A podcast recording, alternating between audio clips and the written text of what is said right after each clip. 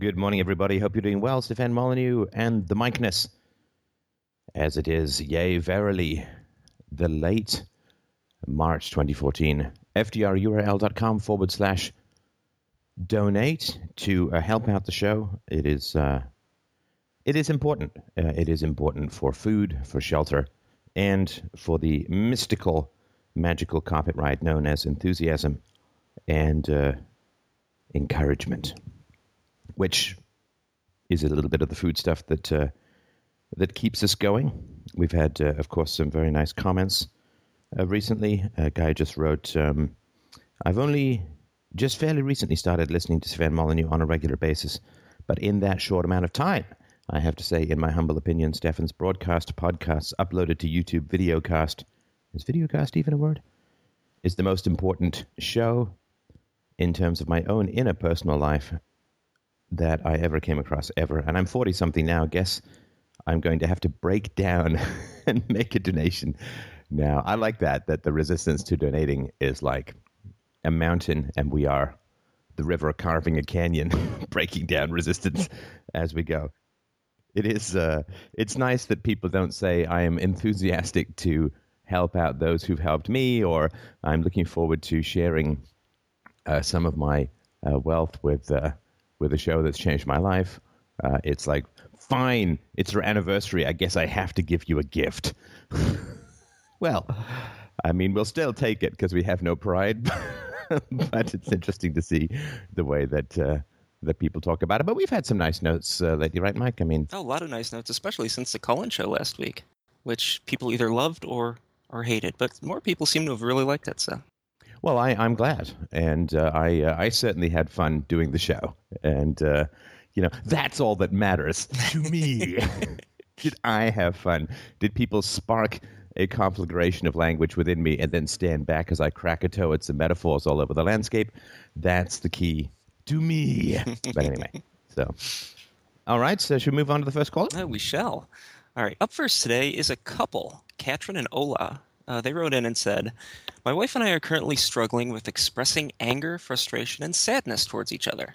She recently started working with reconnecting with her anger, which she wasn't allowed to feel or express in childhood. It is hard for me to deal with that because I perceive her unhappiness as a criticism of me, and I feel responsible if she expresses negative emotions towards me. We often try to RTR, but I seem to have a strong emotional resistance to understanding it. Can you help us? Well, that remains to be seen, but we can certainly try. Um, I'm going to assume that you're both on the line. Is that right? Hello. Yes. yes. Hi, Steph. Hello. Well, Hi, Steph. thank you so much for calling in. What a great, what a great topic. What a common challenge. Yeah. That couples face. I mean, it's not like you're like, well, you know, we we want to have a three way with a mountain goat, and uh, we can't find a mountain goat willing. Uh, can you help us? okay, so that would be like you and us as a couple, right? So that would be two couples that would have that problem. But this problem is very common. So I really appreciate you uh, calling in uh, and uh, talking about it. So I guess you'd mentioned that um, uh, Katrin had had a childhood in which she was not allowed to express anger. Is that right? Yeah. Yes. Yes. Okay. And what happened if you did? Uh, that goes. This is a question to me, right? Yeah. Um, I would be abandoned or neglected. Like I would be pushed away. Um, um, my my mother wouldn't talk to me, um, and I would be punished for it. So you had the kind of mother, unlike me, where her not talking to you was a punishment, right? Okay. For me, it was like, "Mom's not talking to me." Ah, but no, I get it. Okay, so, and um, did your parents express uh, anger towards you, or was it something that was not allowed in the household as a whole? Um, we had this uh, interesting rule that, um, or my father was uh, told that he, as a kid, already was uh, a raging, choleric person. So he, he would usually get angry, scream a little, and then he would withdraw and go to another room or leave the conversation. I'm getting angry. I have to go now. Um, my mother would get angry, would higher her voice, would then turn into, You have hurt me so much, I'm now really, really sad. My brother, I have a two year old younger brother, and he would have at least daily tantrums where he would scream or destroy things, throw things. So, yeah, all versions. Now, so so your mom would, would yell, your dad would rage and leave the room, and what would he do when he left the room? I have no idea. He would leave, withdraw, go to some other room. Right. Okay. Okay. I, I don't know. I mean, I didn't follow him as a kid. Like, Right. Right. I'm just I'm just wondering if you knew if you could hear you know him doing some Yosemite Sam impression in the other room or something like that. But all right. And He would. He When would. your mom uh, like, raised- the sorry. Go The, ahead. the older I got, the the earlier he would withdraw. Um, I only remember him raising his voice when I was very little. Later, it would be very rare, and he would usually, when there was about to be a conflict, he would um, he would say, "Okay, I'm getting angry," and he would leave. So there would be no conflict resolution. There was would no there would be no discussion or something. I'm getting angry, and now he would leave. Which is a, a kind of rejection too, right? Which is Right. either I mean the message then comes across from your father that my anger is so toxic and negative and horrible and dangerous that I have to leave because it's like setting fire to the house. Like I have to get out of the house and set fire to a bush instead so I don't burn down the inhabitants, right? Exactly. I mean, there is a very toxic view of anger, which, as you say, he got from his parents who said, you, you know, you're just some crazy, as you said, choleric, which doesn't, for those who don't know their medieval humors, uh, means means uh, angry, uh, not uh, not has cholera. Um, but uh, uh, so when he was a kid, his parents said, "Well, you're just some angry guy. You're an angry kid, so you know you have to leave the room when you get angry, right?" Exactly. Um, what I maybe could also mention is my brother is very, or has been as a child, extremely angry always, and he would always express it. And he would throw things at me, he would hit me, he would be um, angry, and two years younger. And um, if I would defend myself, my mother would would aggress against me or would scream at me or I would be thrown into my room. My brother wasn't or I was the bad one. And if I did not defend myself, my father would be angry at me or would, would make fun of me or ridicule me or shame me. Like, uh, why can't you even defend yourself or something around like it was always like this double bind, lose lose. If I defend myself, I'm being punished by the one. If I don't, I'm punished by the other. So I didn't. I usually didn't. And when he was very young, I, I felt I cannot hit a child back, or I, I, I don't do that. So I did. Right. So your father would say, I've, I've done such a good job processing and handling my anger mm-hmm. that you should also do a good job processing and handling your brother's anger. Right. Right. Well, okay. So there's, there's anger and then there's rage. Right. And, and these two things are opposites. Right. I mean, they, they may seem the similar. Like people think, well, I get really angry, and if I get more angry, then it turns into rage.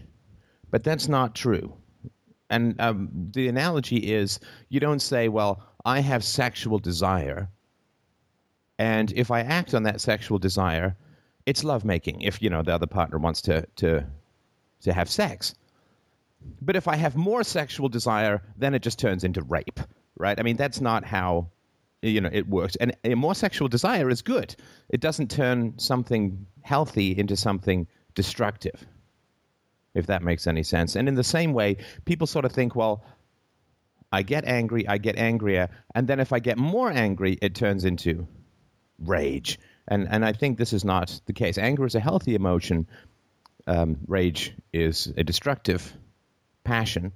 In the same way that lovemaking is a healthy and positive thing, but rape obviously is horren- horrendously destructive. So I, I mean, I sort of want to point out that I wouldn't put the two. I don't know if you do, Well, I mean, I, I but think it sounds like you put the two in the same category. No, I think you said it once so nicely, but I'm not sure if I'm mixing it up now. I think you said anger is, uh, as rage is anger plus self attack plus hopelessness or frustration, if I remember correctly. Um, Well, it, yeah, I mean, it starts, it turns toxic. So you already gave an example of what turns uh, or, or what transmogrifies anger into into rage, and it's im- an impossible situation, right? You already Right, said, right. well, I'm in a possible situation. If I defend myself, I get in trouble. If I don't defend myself, I get mocked, right? Right. And I mean, I'm I'm in therapy and I'm working right now with exactly these things. So I have um, I have both. I have a lot of rage, which is very very early uh, raw rage from these times, and I have a lot of anger as well. And I'm I'm right now trying to process it, process it, and I'm I'm like yeah, I'm working in therapy with it, and it's very raw. And what I found out is that I have certain triggers. Um, one is shame, like when I feel someone is trying to shame me. One is when someone is trying to, con- or when I feel condescended or someone is condescending me. And the other one is when someone is trying to overstep my boundaries. And when these things happen, I get extremely triggered. I get super angry, um, and I'm. I know how how how not to react, but it's new for me to. Um, to, to react properly, healthy, and um, I feel I'm I'm getting easily overwhelmed with anger, particularly when I perceive someone as being uh, overstepping boundaries, for example, and then it, it's it's quite difficult for me to stay in self and to calm myself down. Um, Well, okay, but but sorry, I just just before we race ahead too far, I just want to sort of understand. So, when you feel triggered, what I mean, what that generally I would assume means is someone is acting in a way that's similar to how your parents acted. exactly. Well, you want to be triggered. You want to be triggered by right, that, right? Right. But the, the problem which I have with that is like I absolutely absolutely want to be triggered and I do absolutely want to be able to say, okay, this is the border. Um, but I don't want to be overreacting to it. I want to be able to say, okay, well, um, I don't like that you do this. I would prefer you don't, instead of burping out of fucking get away from me or like I don't, you know, I want to be able to be reasonable in the situation and not be overwhelmed by anger or frustration about it. Does that make sense? Yeah, it makes sense. I'm not sure.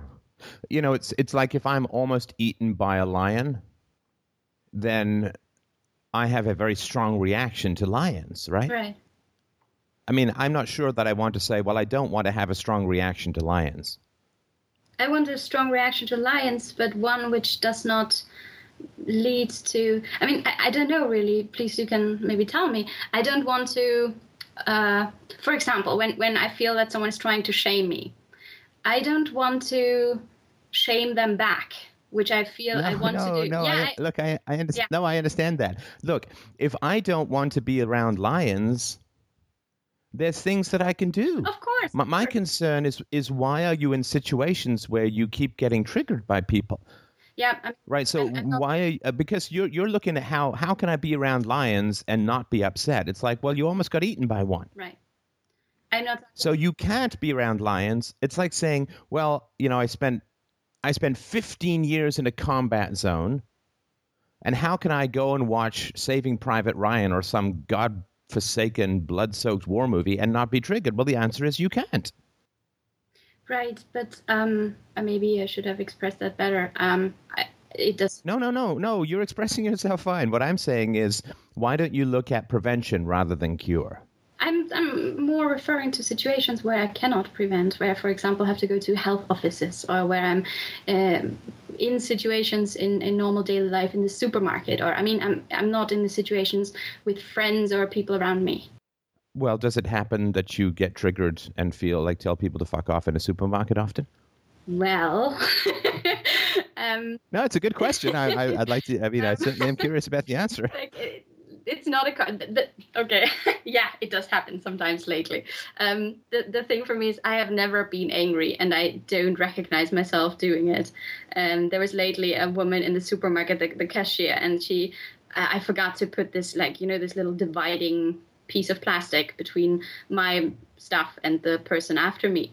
And she lifted it up and said like yeah you know we have these things and we use them so that i can understand where your products end and where the next customers start so it would be really helpful if you could use it and i was starting to boil um, so uh, Ola was next to me, and I, I was extremely passive aggressive to this woman. I mean, I didn't say "Uh, "fuck you" or something, but I, I said like, you know what she just said. She was like, and I was very passive aggressive and shaming her, and I don't want to do that.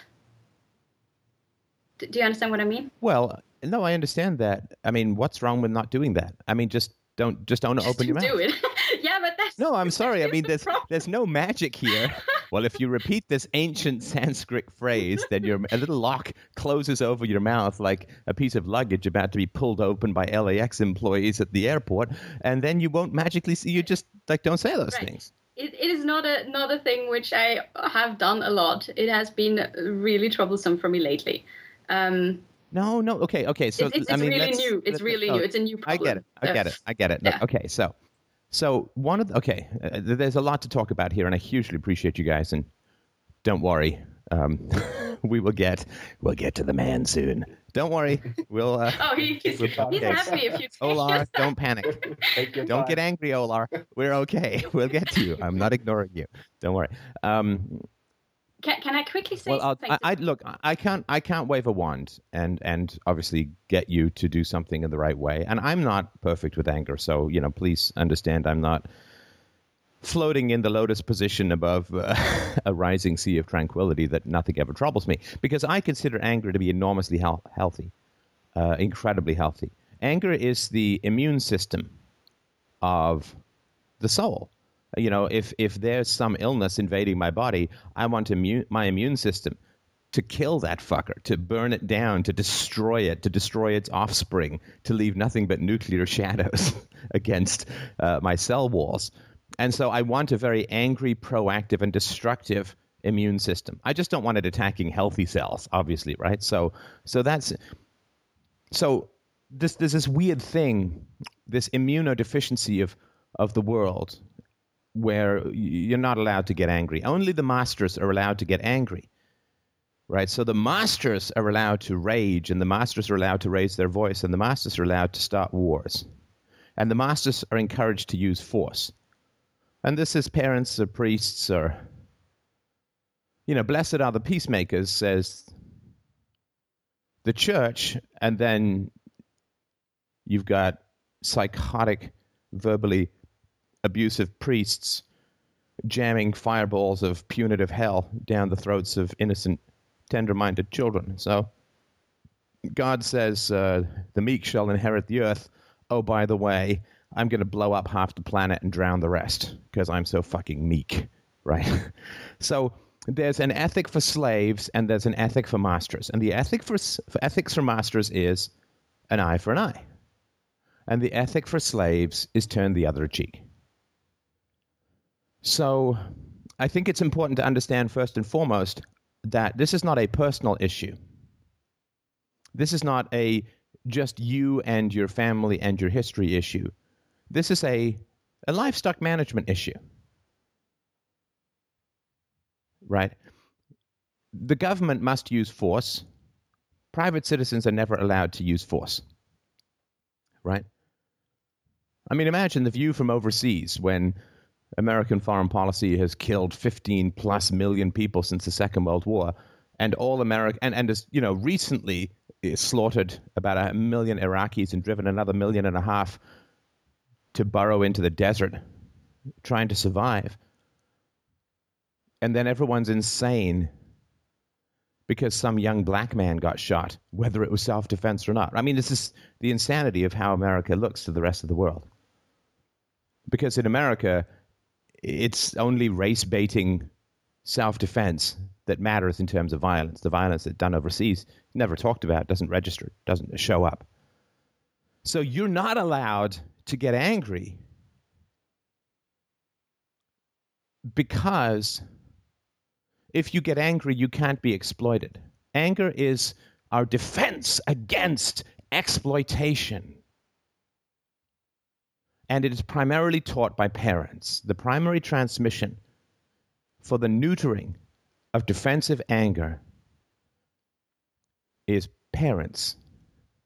If a child has to choose between survival and self expression, the child will choose survival. Of course, right? And if there is an emotion that threatens the bond with parents, that emotion will be strangled in the crib. It doesn't go anywhere. You can't ever kill your emotions, right? All you can do is tie them up and then fight with them as they try to break free for the rest of your mortal existence. So, what's happening to you personally and in your relationship is the effects of a fundamental livestock management technique. You are allowed to have emotions which are beneficial to the rulers, right? So, for instance, the rulers need you to breed. So you're allowed to have romantic feelings. In fact, you are continually provoked into having romantic feelings. There's a reason why all these romantic comedies are all over the place. And we are obsessed with dating. Because dating leads to reproduction, which leaves, you know, the farmer likes to play Barry White, Norah Jones, middle aged porn music for his cows so that they'll make him new cows, right? So you're allowed to have sexual desire, you're allowed to have love, you're allowed to have affection and attachment. Marriage is portrayed as a beautiful thing so that you'll make some new tax livestock for the masters, right? This is So you're allowed to have those feelings. You're allowed to be deferential, you're allowed to have feelings of humility. You're allowed to have patriotism. Of course, you're allowed to have patriotism, right? I mean, patriotism's encouraged but there are massive aspects of our emotional life that are not allowed. Not allowed because they are massively inconvenient to the masters. And uh, anarchy, voluntarism, a free society, a war free society, an abuse free society requires that we unlock the Pandora's box of forbidden emotions because they're forbidden precisely because they don't allow us to question or rebel against this god awful, sick livestock management system we call a planet. And this is why you know people are always like, why, why are you talking about self knowledge? Why are you talking about feelings? Want philosophy. Bullshit. It is in the feelings that we are not allowed to possess as livestock that the short circuit and the collapse of the electric fence occurs. It's the only way that it can occur. People have been thinking about freedom for thousands of years, but the masters know better. They know that it is not the control of the thoughts that enslaves people, it is the rejection of the emotions that flatten out the human hierarchy that controls people. It is not the head that enslaves us, it's the heart that enslaves us. Which is why academics will never lead you to freedom. And reading one more Hayek or Rothbard or Rand book will not do anything to achieve freedom, as we've seen, right?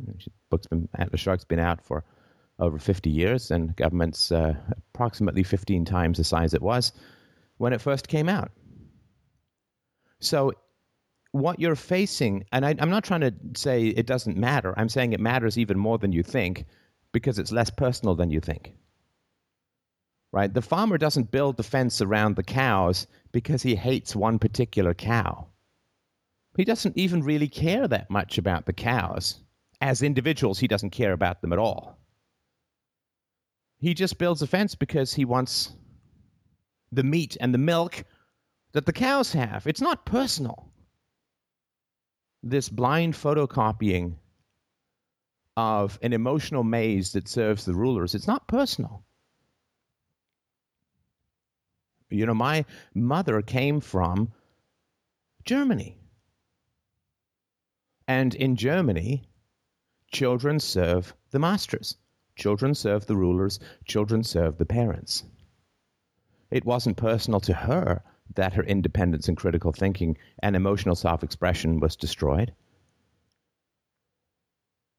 You know, they, they have geese on farms, they clip their wings, right? They take the feathers out so that the geese can't fly away. So they can, you know, so it's cheaper to own them, right? If the geese could fly away, you have to build a whole aviary, right? But if you clip their wings and they can't fly, you just need a fence. It's cheaper.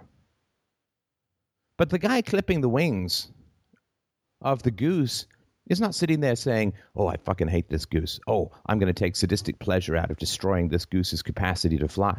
No, he's just performing a pretty banal act of livestock management by destroying its capacity to fly when they would hobble their slaves. It wasn't personal, it's just cheaper. They can't run. So the fact that all of the emotions that would challenge the human hierarchy have been shredded in you is just an act of livestock management. Is it conscious? Is it unconscious? It doesn't matter. Uh, it, it doesn't fundamentally matter.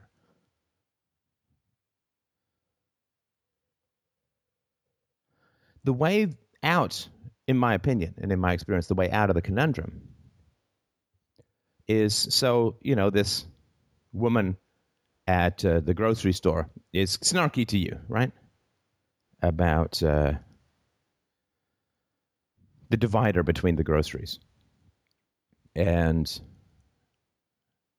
one way out of it is to understand that you are not responsible for enforcing the vengeance of the world. Right? So when people have done great harm to us, one of the desires we have, of course, is to get them. Naturally. Of course, that's a healthy desire. You know, if there's, like, if I'm almost bitten by a rabid animal, then I have a desire and a great anger against. I have desire to shoot or, or cage or get rid of or uh, get rid of that person. Get sorry, get rid of that uh, that animal, right? The rabid animal. That's healthy. That's how you keep yourself safe. Now, in situations where it's verbal abuse, emotional abuse, which it sounds like is what you experience, you can't get people. You can't put them in jail for making fun of you. However, it may feel like that's right. You can't fundamentally do it, right? And so, this small minded prisoner of the grocery store, you get to take your groceries and go home. And where does she stay? She stays in the grocery store. She stays in the grocery store. And you go on to your life, and she's stuck there going beep, beep, beep, stuck in a tiny little cattle pen, making six bucks an hour. That's her life. You know, people who are petty or small minded or insulting or whatever, passive aggressive, oh, they get what's coming to them. They get what's coming to them. Oh, I mean, you sound like a delightful young lady, which means that you may not have lived long enough to see the long term effects of what these people are like. But I have. And it's universally the same thing. Like, I can't think of a single exception. People get what's coming to them. You don't need to lift a finger. I mean, when bad people do bad things, you certainly don't want to cover up their behavior and support them and, you know, hang out with people who've done you wrong and who are unrepentant evildoers. But in any war between the mountain and the water, you bet on the water if you've got a long enough time frame. The water will win, right? But all the people who've harmed you, if you don't run around propping them up and giving them time and energy and pretending that they didn't and being nice to them and pretending that nothing bad happened to ease their conscience, if you don't do that, they'll fall. You know, I had friends when I was younger who were uh, dominant and snarky and top of the world as teenagers. Didn't pursue self knowledge, didn't go through all the racking insecurity that I went through in confronting my past. And, you know, they just sailed on this high, bitter, acid ship of cynicism, untouched by any of the churning waters of growth and challenge and self knowledge and emotional connectivity. And I envied them at times. God, it looked so great. Oh, I, I, I wished I could just hoist myself you know, throw my heart overboard and hoist myself to the crow's nest of a bitter viewing of all of mankind's follies and laugh and toast with absinthe all the foolishness of my fellow livestock. I, I never could, and, and I, but I've seen what what's happened to them: terrible marriages, inconsistent careers, divorces. So all of their lack of humanity and compassion for what I was struggling with and what I had determined I was going to face. All of their eye rolling and their why why are you so stuck in the past, man? Look forward. Why you know why are you worrying about what happened when you were five, man? Forget it. Move on. Well, I've seen what they move on to, and what they move on to is a slow, deadly, fading cliff dive into absolute nothingness. So it is uh, it is tempting to wish vengeance. I've seen what's happened to my family over the years. Like I'm 47 now, and uh, I used to envy the Christians who had a God who would punish the evildoers. Right? God will get them. God will get them. They'll go to hell. Those wrongdoers, those evildoers, they'll go to hell. But I don't, I mean, I have something better than God because the punishment that awaits evildoers, we don't have to wait for the wall of death to come down and pray that there's ghastly machinery on the other side to grind the bones of the bad. Because if you fail to support evildoers, if you if you avoid them, if you prevent them from coming into your life, well, you contribute to it, it, through your self protection, you contribute to their collapse, which is great. I want evildoers to fail. I want them to be miserable. I want them to be full of rage and spite and hatred and venom and contempt. I want massive sun eclipsing trollery from evildoers. I want them to spray and vent their poison as far and high and wide as the human landscape can afford. Because in that way, they are a massive advertisement for virtue. You know, they used to show these pictures of guys smoking through the holes in their throat, saying smoking is very glamorous all these people were dying of cancer, and they were using them to show people how bad smoking was. And in the same way, I wish to provoke bad behavior among evildoers, not through poking them, but through, simply through integrity and honesty and the call to virtue. I want that so that everyone can look at these bastards and say, I don't want any of that. Ooh, that looks horrible. I don't have a sadistic bone in my body. I could not manufacture the kind of punishment my mother is going through, which started when I was about 13 and she stopped being able to get out of bed, ended up being institutionalized. And that happened because she was in her early 40s and was no longer able to cover up her crazy with her beauty. Right, my mother's very beautiful, and when she realized she wasn't able to pull the trick anymore, and she wasn't married, and she knew she wasn't going to be able to get married, and the quality of men that she'd be able to attract was going to decline precipitously as it did. Well, she just gave up. She stopped trying. She didn't. I mean, she didn't. Didn't take welfare or anything when I was little. She worked.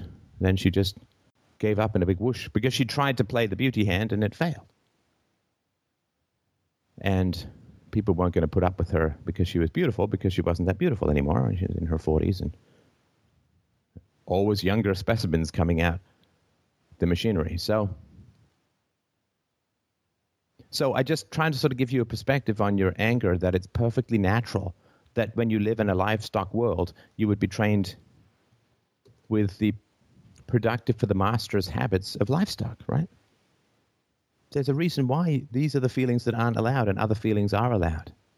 You're allowed to mock, you're allowed to laugh, you're allowed to have usually kind of a dark comedy in the world, but you are not allowed to rouse people to revolution, and anger is portrayed as crazy. But your anger in particular, I would argue, comes from the impossible situation. When you're put in an impossible situation, it's like it's like going to a gym and having a personal trainer say, you need to work your tricep and your bicep, right? Your opposing upper arm muscles. You need to work your tricep and your bicep at the same time, and he's screaming that at you. Except, of course, in the family, you can't leave. So I uh, I sympathize. I hugely sympathize. It's part of a much bigger picture, which is why it's so important to deal with this stuff. It helps you personally, but it also works towards freeing the world because then you're going to raise kids if you have kids you're going to raise kids who are going to be able to express anger, right? Right. so I hope that that gives you some. You don't have to, you know, you don't have to get the woman at the grocery that's, store. That's kind of pretty much exactly the point. I don't want to. I don't have feelings of rage. I don't want to revenge. Wait, wait, wait. You're telling me you wait. Uh, you're I don't telling have me you just did revenge, something. Wait, wait, wait, wait, wait. Sorry. I'm not going to go. On, I won't go on a rant. I won't go on a rant. It's just a question. You're telling me you did something, and now you're saying you don't want to. I'm sorry, I didn't mean rage. I meant revenge. I don't want to revenge. I, I understand intellectually that, that, for example, with my parents, I have no contact with my parents, and I don't, I, I don't have any need to punish them at all. But I worked really hard on getting to feel my anger because I, it was really difficult to, to get back to feeling angry because I, I wasn't allowed for Wait, so sorry. long. Do you feel do you feel angry at your parents? Yes, massively. Okay, and but you don't feel any desire to punish them. No, I don't think so. Like, yeah, but not as in I, I don't want to act on it. I, I have this Well, feeling no, of. you see, but that, see that now now we get into the core, right? All right, yeah. So I, I- why think they do it you themselves. Say, why no no, but why would you say like you feel very angry at them and you say you kind of want to punish them but you don't want to act on them, but then you say, well, I don't want to punish them. Well, I want to. Um, I, I want to be able to, or I want to be allowed in front of myself honestly to feel all the revenge and anger fantasies that I want to. Mhm. But I don't have a need to to act on that. Like my dad, when I talked to my dad the the last time, he basically broke up contact with me, and I feel like okay, this is his loss. He will notice that he will miss me. I don't have to do anything. I have clarity now. I don't need to punish. Do you know what I mean? Yep. So, but I, I want to. I want to have all the rage which I was not allowed to feel, and I want to, like, feel this now and be able to to be friends with my anger and not be afraid of it. But the, the problem I, I have still is that it is really fresh, or I'm feeling still easily overwhelmed. I need a lot of time in a situation to accept and acknowledge that I'm actually angry. That sounds a little strange, but I, I get angry and No, I get it. it, it takes a while until I'm like, oh wow, I'm actually angry. And then I need a moment, and then I need another moment, and then I'm like, "Oh right, I'm angry, and this situation is justified. I can be angry. This is good. This is right. But if I don't if I'm in a situation where I'm not giving this amount of time, or I don't give myself the amount of time, I I act quicker than I want to. Does that make sense? Yes, but and other than telling people to fuck off, what does act quicker than you want to mean? Yeah, well, not other than telling people to fuck off. I tell people to fuck off, and uh, more unfriendly than I wish I would. And it's it's uh, it's a recent problem. It's not something I'm struggling since a long time with. The real problem is in my relationship with that. Right. So outside my home, it's it is uh, something which I notice, and I notice the the, the, the triggers which really set me off. Um, with my partner, it's it's a more complicated issue because if I'm in a situation in a supermarket, I RTR myself. I, I figure out, okay, this is really interesting. This really upset me. I wonder why this so upset me and so so massively. And then I like I walk around uh, on my way home and I, I, I can RTR with myself, and that works well. And I haven't yet encountered that I repeated a situation. So I, I do think I have the capacity to learn from these experiences. Um, at home, RTR is more difficult than RTR with myself. All right, so let's um, get him in. Yeah, Ola, if we can talk to you uh, for a sec, oh, because look, one of the things that happens, it happens sometimes with men, it happens a little bit more with women, is it's like the the, the descriptions go round and round really fast to the point where my head is spinning and I don't know which way is up. And I was talking about, I was joking about this when I was in Texas at a Bitcoin conference, and a woman was saying, "Oh, well, that's just welcome to the mind of a woman, right?" it's like, well, okay, maybe, maybe that's true. But Ola, how how was your experience with with anger? Um, you mean my own anger, or your? Yeah, yeah. Let's let's talk about your anger. Oh. Um. Hmm. Well, definitely uh, have it easier to express anger. I think um, or at least I do, or I have a history of doing it. I was a, um, I think I was a mm, angry kid, or yeah. Um, but uh, I think, um, I mean, definitely to me, anger is bad. It, it is it is something bad, and it's something that shouldn't be expressed. I think. I, or, I mean, yeah, now I'm talking um, like instinctively what I think and what I feel. Um, so anger is bad. So if if a guy jumps out at you from an alley and wants to fight, you don't want your body to give you adrenaline, right? Well, in in that case, absolutely, absolutely. Um, uh, what about if you have a kid and another kid pushes your kid over? You don't want to feel any adrenaline then, right? Any fight or flight, any upset or any anger? Yes, I suppose. I suppose. I mean, absolutely, there's scenarios where anger is appropriate, but it's or, uh, not not appropriate. God, that's such a that's such a school mom kind of word, you know. Healthy, right? Yeah. Okay. Good. Healthy. Yes. Yes. Yes. Okay. So yeah. So there's there's sometimes where anger is is healthy. So anger is not just bad, right? No. No. Um. Now, if you're doing something that is harmful to another person, then the way that they will detect that harm is usually through anger.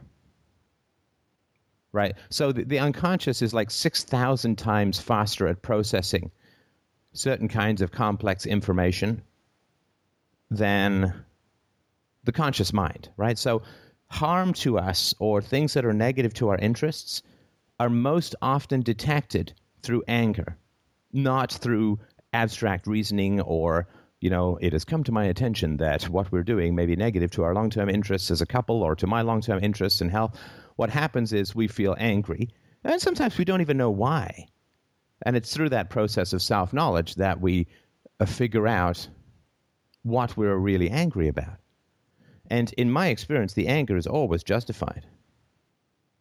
Right? So, so with, with regards to what Catherine was saying about the, uh, the grocery store clerk, I don't want to get back to her, but just to use this as an example. Mm-hmm.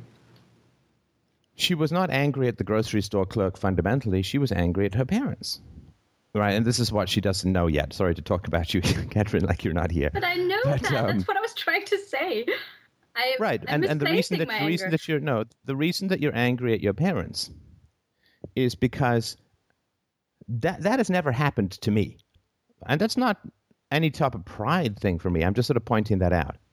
And I bet you there's lots of people listening to this, right? We've got hundreds of thousands of people who listen to this, and it will not have happened to a lot of them either.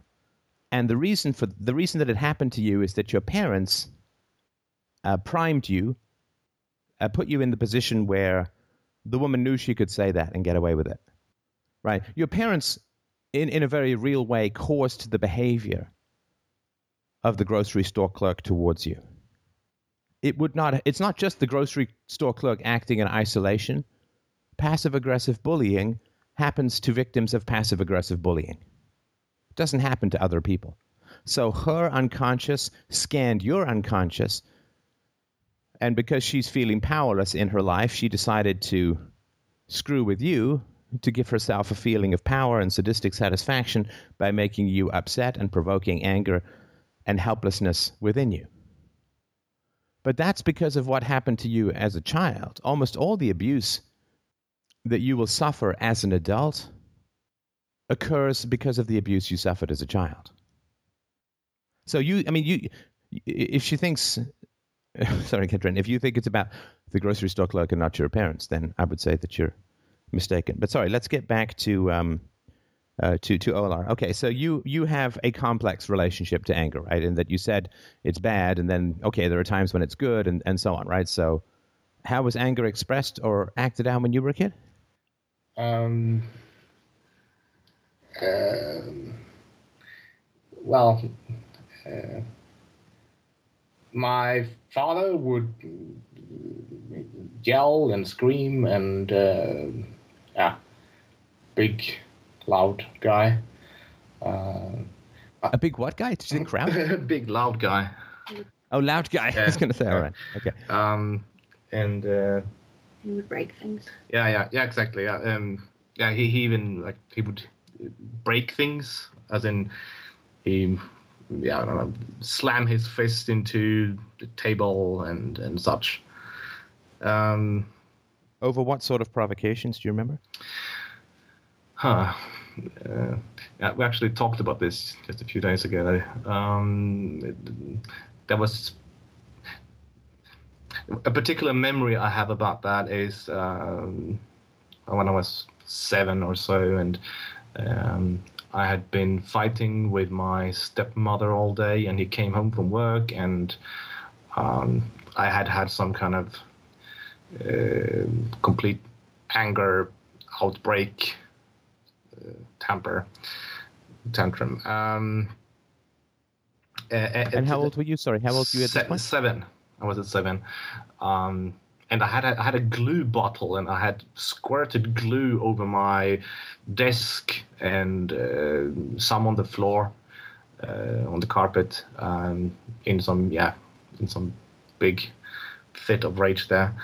And he came home and he was when he noticed this or yeah he was really angry when he came into my room and he screamed and he uh, banged his fist into one of my or my not one of my my uh, favorite car toy car remote controlled car so it flew into tiny pieces uh, yeah and and i was Oh, so he broke he broke your favorite toy. yes yes yes um, What a dick! My God, yeah what a pathetic man, infant. I'm so sorry. God, that's horrifying. And of course, I'm sorry for Katrin's as well. I want to brush past that, but that's horrendous. yes yes it was it was terrifying it was uh, I mean, you said stepmother, right? Which means obviously that I assume your mother did not die of natural causes. uh, Your biological mother. Uh, no, no, no. Uh, He, he, he is. Uh, um, my parents divorced when I was six. Wow. And then you had a stepmom when you were seven. Yeah, Holy crap! So, so your dad is really not in any position to lecture anyone on how to deal with emotions, right? Because he couldn't maintain a relationship with the mother of his children, and then just went and glued onto some new woman like a pathetic water-based dependent life form, right? well, I wouldn't really blame him for divorcing my mother because she is even worse. uh, Oh no, you can blame him for divorcing your mother because no one put a fucking gun to his head to marry her, right? no, no. I, I would rather blame him for marrying her and and, and uh, uh, having a child. There was several uh, with her, um, rather than divorcing her. But but uh, yeah, um, yeah. Right. Might be helpful to mention your mother's anger Yeah, yeah, yeah, exactly. My weekly. sorry. Weekly. Yeah, yeah, yeah. Uh, my mother, on the other hand, uh, yeah, she uh, she would beat me, or spank me, or uh, yeah, be physically violent uh, when she was Now, bio mother or stepmother? Uh, this was my mother, my biological mother, the one, Okay. the one he divorced. Um, and um, yeah, so uh, there was a lot of anger going around, and of course, I was in in the middle, and uh, and then there was a it's been a war between them ever since, and I was always in between. So I definitely have a lot of issues with anger, but um, in a different way. Right. So first and foremost, I think you know cleaning up the terminology is important. You can't use the same word for something healthy as something destructive. Like, if you're saying rape, you mean rape. If you're saying lovemaking, you mean lovemaking. But you you don't want to use the same word for both, right? True. What is the So that's why I would sort of suggest, right? So you said anger is always bad because you assumed that what your parents did was sort of healthy expressions of anger and so on, right? well? Now I don't really consider that healthy in any way. Uh, No, no, but but it's important. You, you know, language is is very important to our brain absolutely. and to our unconscious in particular. So you don't want to use the same word for opposite things. Yeah. Do you have a better? You know, you, you, you don't want to use the same. You know, for for debt and credit, you don't want to use the same word for both. Otherwise, you're not going to know what the hell's going on in your finances, right? Yes. Yes. All right. Yes. And love and hate, you don't want to use the same word for love and hate because then you'll have I'll have no idea what you like or don't like, right? Yeah. So, you know, maybe use rage for sadistic child abuse and uh, petty explosions of caustic and destructive emotions on helpless, independent children. And anger is, is sort of healthy self protection, right? Yeah. You're right. You're right. Okay. So is rage? so, a lot the- of rage, but, but no rage examples of healthy expressions of anger, right?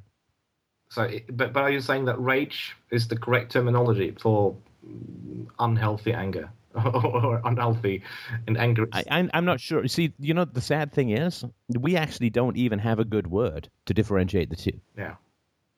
Right. So rage is considered to be extreme anger, Mhm. which is the same as I said earlier, of saying that rape is extreme lovemaking. Well, it's not, right? Mhm. We don't even have a word that we can use to differentiate toxic abuse from healthy anger. That that's how far we are as a species from differentiating these things and through self knowledge breaking out of the livestock cages. I mean, we don't even have. I mean, we can use rage. I mean, I could understand an extreme propagation of anger might result in rage, but I mean, that's just maybe we can say sadistic rage Yeah. or tantrum. Tantrum might be a good word for what your dad was doing and what your stepmom was doing. But even the language that you used troubled me. You said, I've been fighting with my stepmom all day. Yeah. That's no, no, no, no. Your stepmom is responsible for your relationship. So your stepmom had been provoking you all day. Hmm. Right, because that sounds like a sibling, but even the siblings are res- the parents are responsible for the siblings' relationships, right? So you just say, "Well, I've been fighting with my stepmom all day," like it's some sort of equal thing.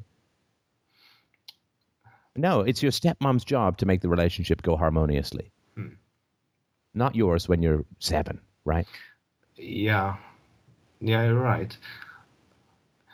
It's it oh that is so difficult. It's um I mean, I know for certain that all my parents and step parents and everything, uh, uh, they were mostly assholes on, on so many levels. Um, but it's it's so difficult for me to sit here and, and, and point my finger and, and say this or that is bad because obviously Sorry, this or that is bad. I don't know what you mean by that. I mean, uh, I don't know how to say. The blame. where- Now, where see, the- blame blame is another one. Sorry to be annoying. Blame is another one of these words that people use when they're uncomfortable. Yes. right? So I would put it this way it's hard for you to accept the fact that your parents or your caregivers were responsible for their actions, Mm-hmm. right? Yeah. Because when we say blame, blame is a negative word, right? Yeah, Don't play the blame game, you know? exactly. Blame, blame is, is projection. Blame is assigning other people responsibility for your own faults. I mean, it's it's, but the the the, the basic. I mean, we we just go to philosophy. We go to basic science. You know, who was in control of your father's body? Was it space aliens? Was it Beelzebub? Was it uh, Yeah, no, that was right? It, it was him. He was in he was in control. of course. Now you could say, well, but he wasn't in control. Uh, But that's not true. He was in control. If he drove a car, if he was able to suppress bad behavior in front of other people, then he was in control. He was in, co- in control of himself. Yes, absolutely. Right. And so he chose to act in these kinds of ways. That's correct. Like I had a convo with a listener last night who who said his mother did these terrible things and then immediately said, "Well, but she's bipolar." And it's like, "You what now?" right?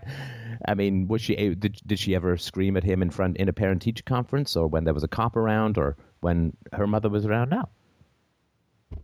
So, you know, multiple sclerosis, you can't will it in and out of existence, but if people behave better in front of other people, then it's choice based, not biology based, right? I can't make myself taller or hairier in front of certain people because that is a truly biological limit and a physical reality, right? And uh, I just by the by, since I don't know if that's ever going to be published, he was uh, with a woman whose parents treated her terribly. And he suggested maybe cutting back contact, and she said, "No, blood is thicker than water." Right? To which I said, "Well, if blood is thicker than water, then her parents should have treated her really well." Because blood is thicker than water, and therefore her parents should have treated her better than any other person ever, right? My mom was nice to waiters, she was nice to policemen, she was nice to people when we crossed the border. Uh, she was nice to these people. She treated me uh, and my brother worse than anyone else in her life. Worse than her friends, worse than wait staff, worse than people she passed on the street, worse than grocery store clerks.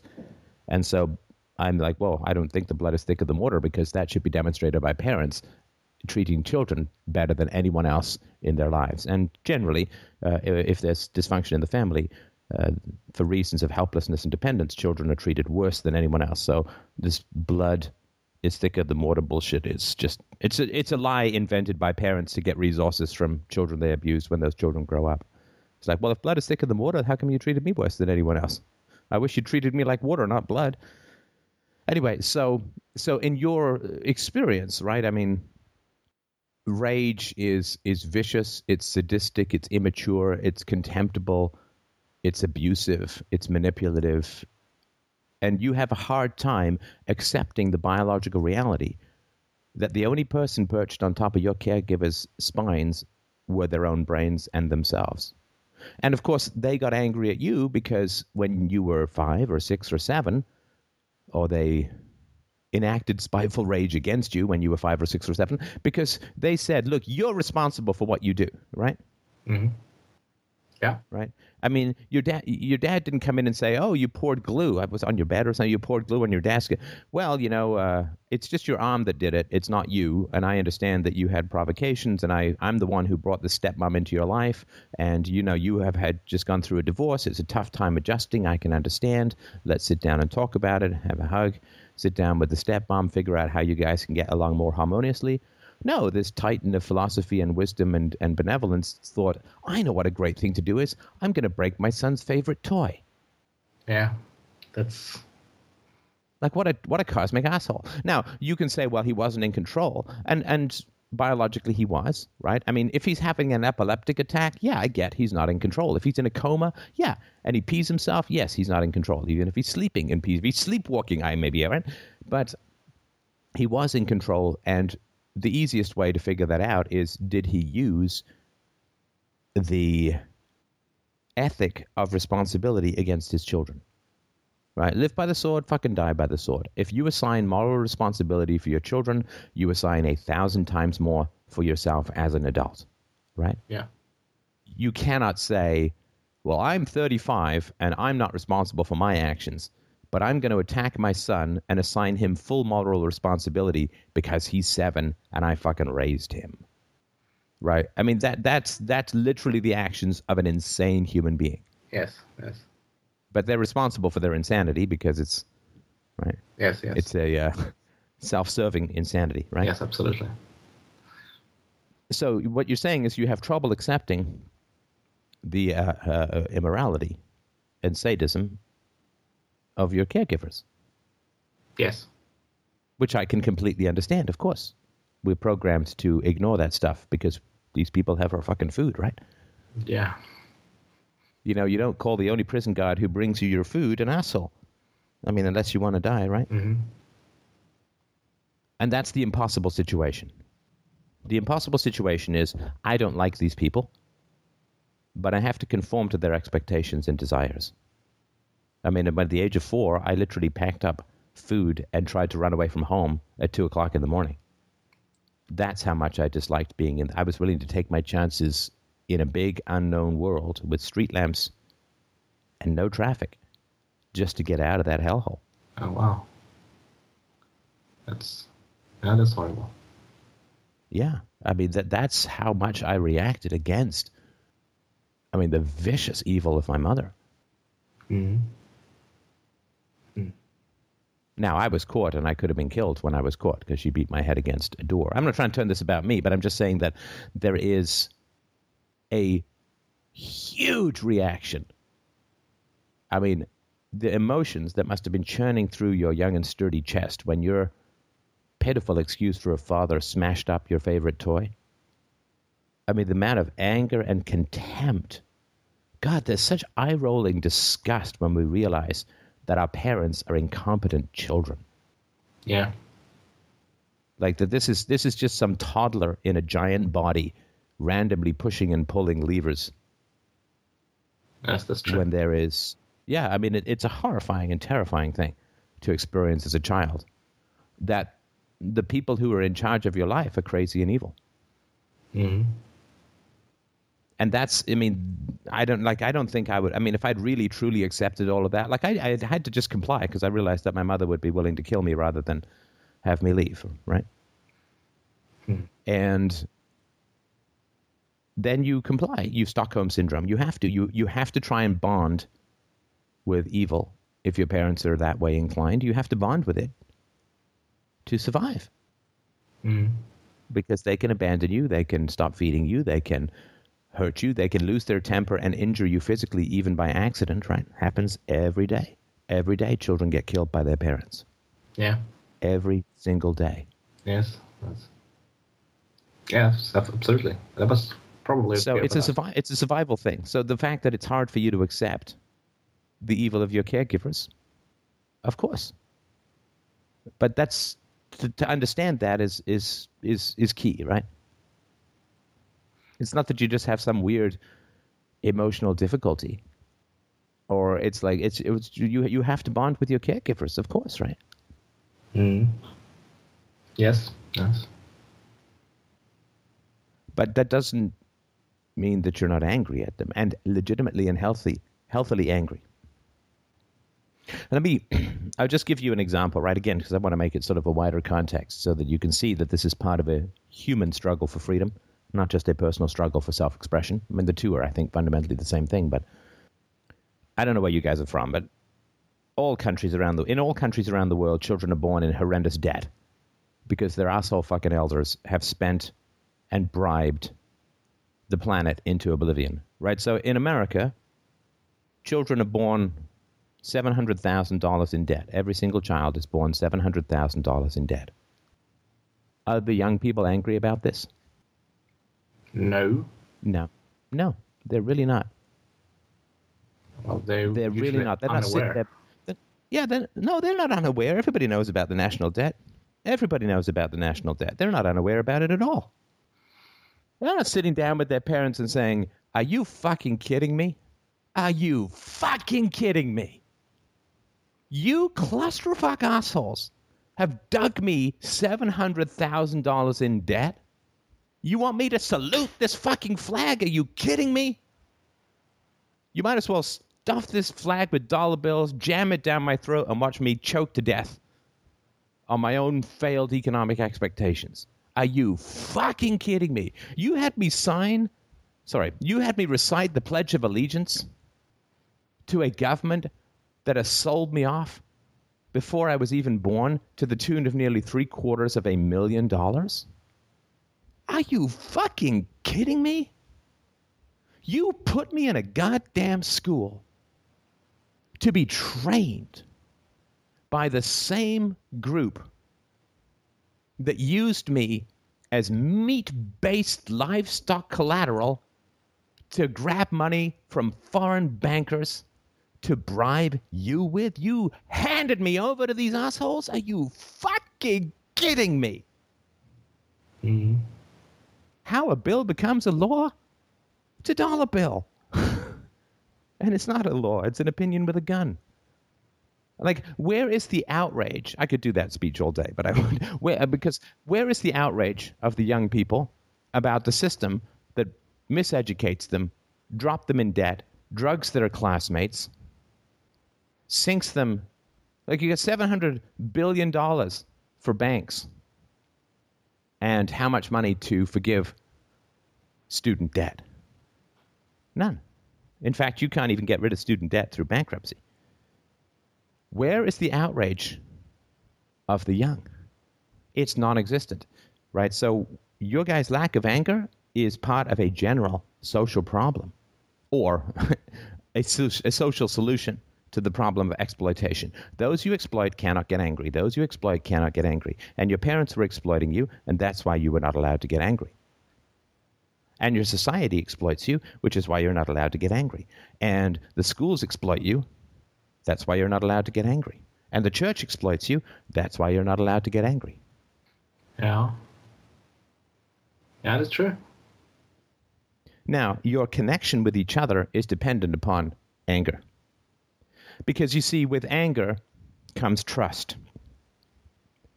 You can't trust each other if you don't have the capacity to be angry with each other. Because otherwise, how do you know it's not stifled compliance that is your supposed compatibility, right? Mm. Right.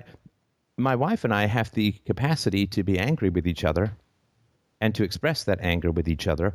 So when she's not expressing anger at me, I know things are fine. Does that make sense? Yes. Yes, of course. Yes, of course it does. Um, There's something about this conversation that is bothering you, and I'm trying to figure out what it is. Because you sound kind of like, yeah, yeah, fine, fine, right? So either I'm not connecting with something that's important to you, or I'm connecting with something that bothers you. Um, um, it's a little bit of both. Um, because yes, um, I do agree. I do. I, I, I, I do agree. Um, but we're kind of getting closer to the to the core problem um, here between us um, in this uh, expression of anger and and uh, dealing with it and yeah. Um,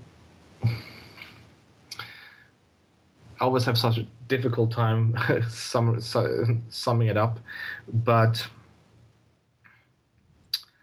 uh, is it when when Katrin is angry or or sad or basically any kind of has this negative emotion um, she's generally really good with presenting them in an RTR way, uh, kind of objectively and and uh, not acting out, not screaming, not not doing these things, but but uh, merely stating like, okay, I am really angry now, or I'm sad, or or whatever, and it may be about me.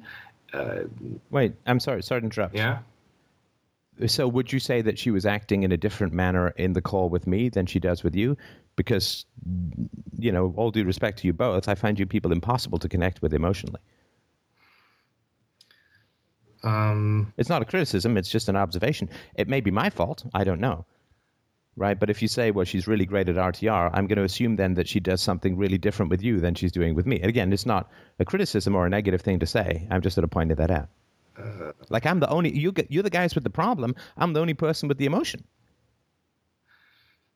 Yeah, I think. Um, yeah, I think we haven't maybe really touched the, the, the, the core of the of the real issue yet. Or I mean, No, no, we no. Look, I mean, I'm trying to navigate with no stars and no compass I see. Because I'm sort of saying a whole bunch of stuff, looking for some sort of emotional connection or reaction. Then I'll know what's important. Yes. Yes. All right. But I have no idea Yes. what you guys are feeling. I'm getting a lot of dry, abstract, blah blah blah, right? A lot of confusing misstatements and a lot of, well, I think that's interesting, but here's my perspective, and then a lot of stuff that I don't know what the hell you're talk- talking about, hmm. All right. right? So I I can't get to what's important Yeah. if you're not opening your hearts, Yeah. right? Maybe I should be more assertive here, and and maybe I should Please do. state more. Um, all right. Um, uh, I think. I think the, the the the problem could be summarized with that I have a lot of difficulty accepting criticism. Um, or or any kind of a negative emotion, and I take that on my own shoulders, uh, or I, I, I yeah, uh, this this sorrow or whatever it may be, um, and somehow this translates to me as I don't know, I'm a bad person or.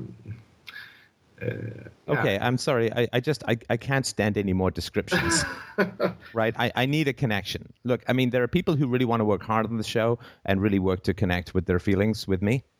Okay. And I'm I'm not saying you have to cry or scream or, you know, kiss the microphone or anything like that. I'm not talking about anything that. I just I can't take any more captions. I can't take any more abs- abstract descriptions of things.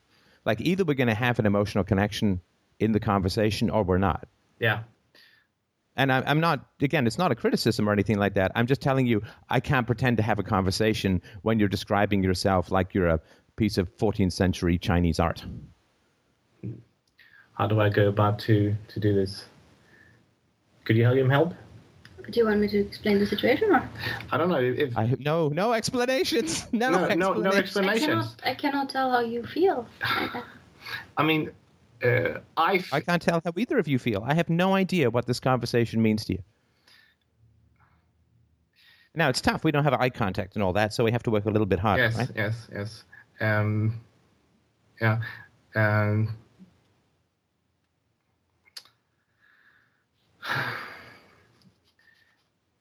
Look, I- just tell me what you're feeling. Don't describe it. Just tell me like what you're feeling in simple terms.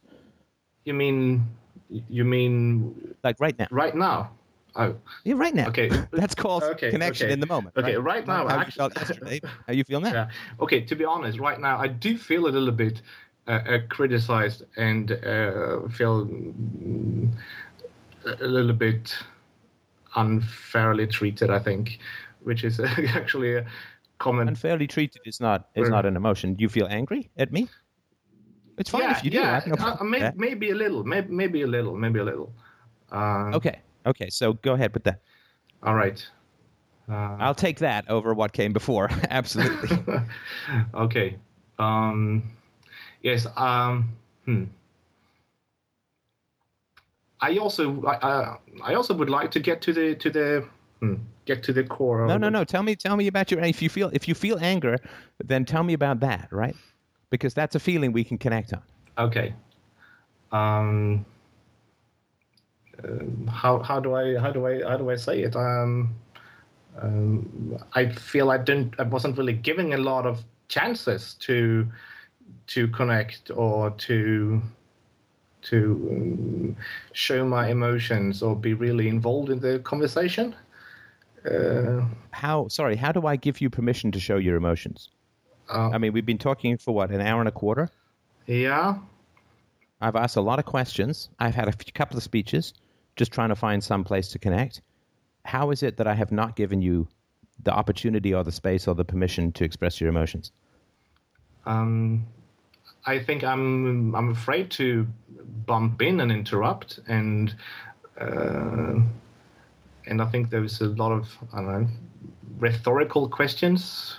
Um, I'm I've been mostly listening. Well, no, you and I have been talking for 20, 25 minutes, right? Yeah. And I'm. It's not like I've said don't talk, right? And it's not like you've expressed some feelings and I said, I don't want to hear those feelings. No, that's true. That's true. Um, I don't know. I feel like I, I don't know. I was trying to do the right thing. I mean, I was trying to to listen and to to uh, pick up on something. And I mean, sometimes I'm not really sure where you're going, um, but I'm thinking that's going to connect to the end. In the end. Um, Okay, so you were trying to do the right thing, and what is the right thing in this conversation with me? I'm not trying to be rhetorical. Like, I really want to know what, what, what is the right thing for you. To listen and to learn something or i mean i'm, I'm calling for advice. Um, i'm calling for advice. That's that's what i'm what's, what, what i'm doing. So um, when you have uh, So you want to just listen, right? no well i don't want to listen. I want to talk also of course. I want you to understand i mean i want you to understand my point of view or, or my problem or, or yeah and then i would like to hear your words on it or to have But your, your problem is an emotional problem, right? yes it is And can I understand your emotional problem if you don't give me any emotions? Hmm I don't know mean my emotional problem is not really with you it's with within the relationship i don't i don't No, have- no, no. Can you? No, this is important because this this is your relationship that I'm talking about here. This is not your relationship with me. This is your relationship with Catherine that I'm talking about. So, can you get to the heart of an emotional problem if you don't give me any emotional content? I don't mean descriptions. Hmm. like you wouldn't you wouldn't want an actor up there at the funeral of his beloved mother an actor crying and then the director comes in and says no no no no no. Don't have the emotion. Describe the emotion with no emotion. And then the actor is up there saying okay i think i got it. I'm sad that my father i'm sad that my mother died. I, I feel overwhelming grief and uh, i don't know how i'm going to get out of bed in the morning and uh, ooh an eclair i think i'll have that too. Yeah?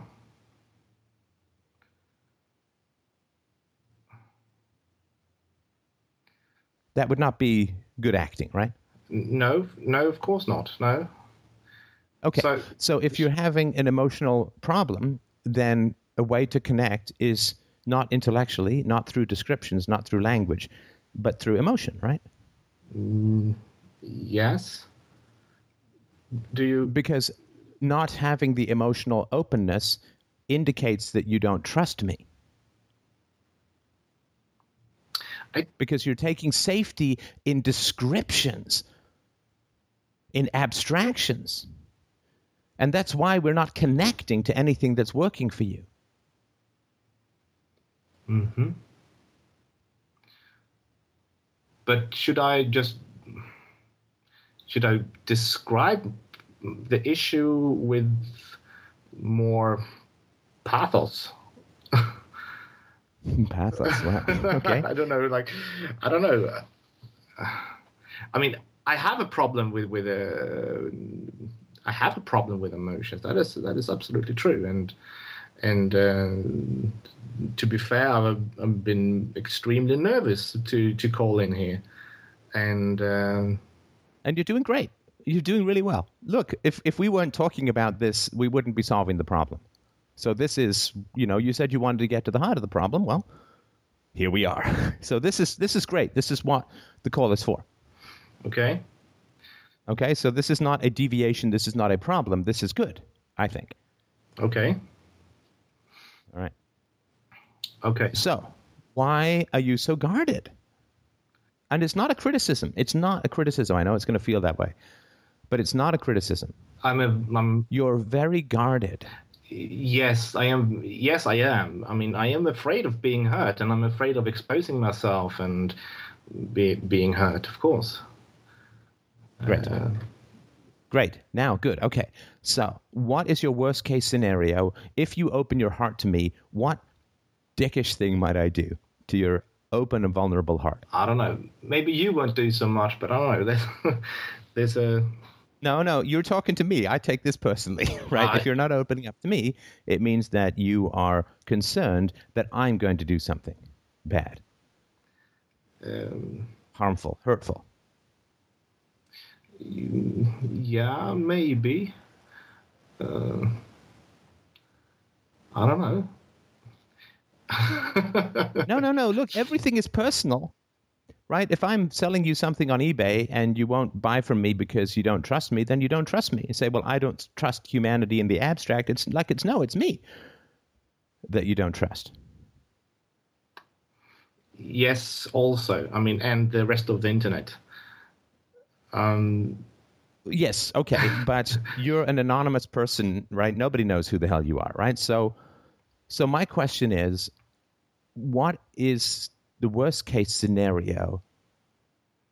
You guys are struggling, right? You guys are struggling with each other, and you're also missing the meat of life without the emotions, right? Like every day that goes past where you're not able to express and feel and connect but we do. is a day tossed in the ash can of history, But but which you don't get to go back and live again more richly, right? no. But we but we do. I mean, we have in particular lately. There's been a lot of emotions in in uh, around here, and that's that's kind of what's what we what we're calling. Um, Oh, so you you just don't have emotions with me? I don't know. I, I think maybe we didn't really get to the really emotional part. Maybe uh, I, I, I, I look. That's your choice, though. What I'm I'm giving you the responsibility, okay. right? So when we're talking about this kind of stuff, you can open your heart to me, or you cannot open your heart to me. You don't have to do either. But if you don't open your heart to me, I'm going to point it out. All right. That's fair enough. Fair enough. And if you don't want to open your heart to me, that's completely fine. It's your choice. I would like. but I'm to. not going to pretend to have a conversation about emotions where there are no emotions, right? Yeah. Because it's going to be dissatisfying as it is. I mean, it's not satisfying. This conversation can't be hugely satisfying for you guys, right? Mm, maybe not so much yet. No. Yeah. no, it's okay. it can't be. It can't be because we're not connecting, right? Okay. Okay. And if you don't want to, um, if you don't want to open your heart, that's completely fine. It really is, and it, it's not a bad thing. It's a choice. It's a decision. It is your choice and your decision, right? Because you know we assigned your father responsibility, we assigned your mother and your stepmother and Catherine's mother and father responsibility, which means you get that too, right? Yes. Yes. But, uh, But that means you have responsibility, and you both have responsibility in a call where you talked about RTR, and, and this is why I interrupted this because you said, well, Catherine is really good at RTR. yeah. Now, I wrote the book. I don't quite agree. Now, you can say, well, I don't believe the guy who wrote the RTR book that she's not good at RTR, at least not good in this situation, right? Mm-hmm. Yeah. Because th- there was, and you'll you'll hear this, or rather, you won't hear it when you listen back to this conversation. That there is not emotions. There's a lot of baffling descriptions. There's a lot of contradictions. There's a lot of abstractions. There's a lot of shuffling words around. But as far as a connection, a vulnerability, and openness, you guys haven't told me once how you're feeling in this conversation. And then you say, well, she's really good at RTR. Hmm. Okay. Um. All right. Maybe. Well, I, as I actually, I'm telling you how I'm Yeah. feeling, right?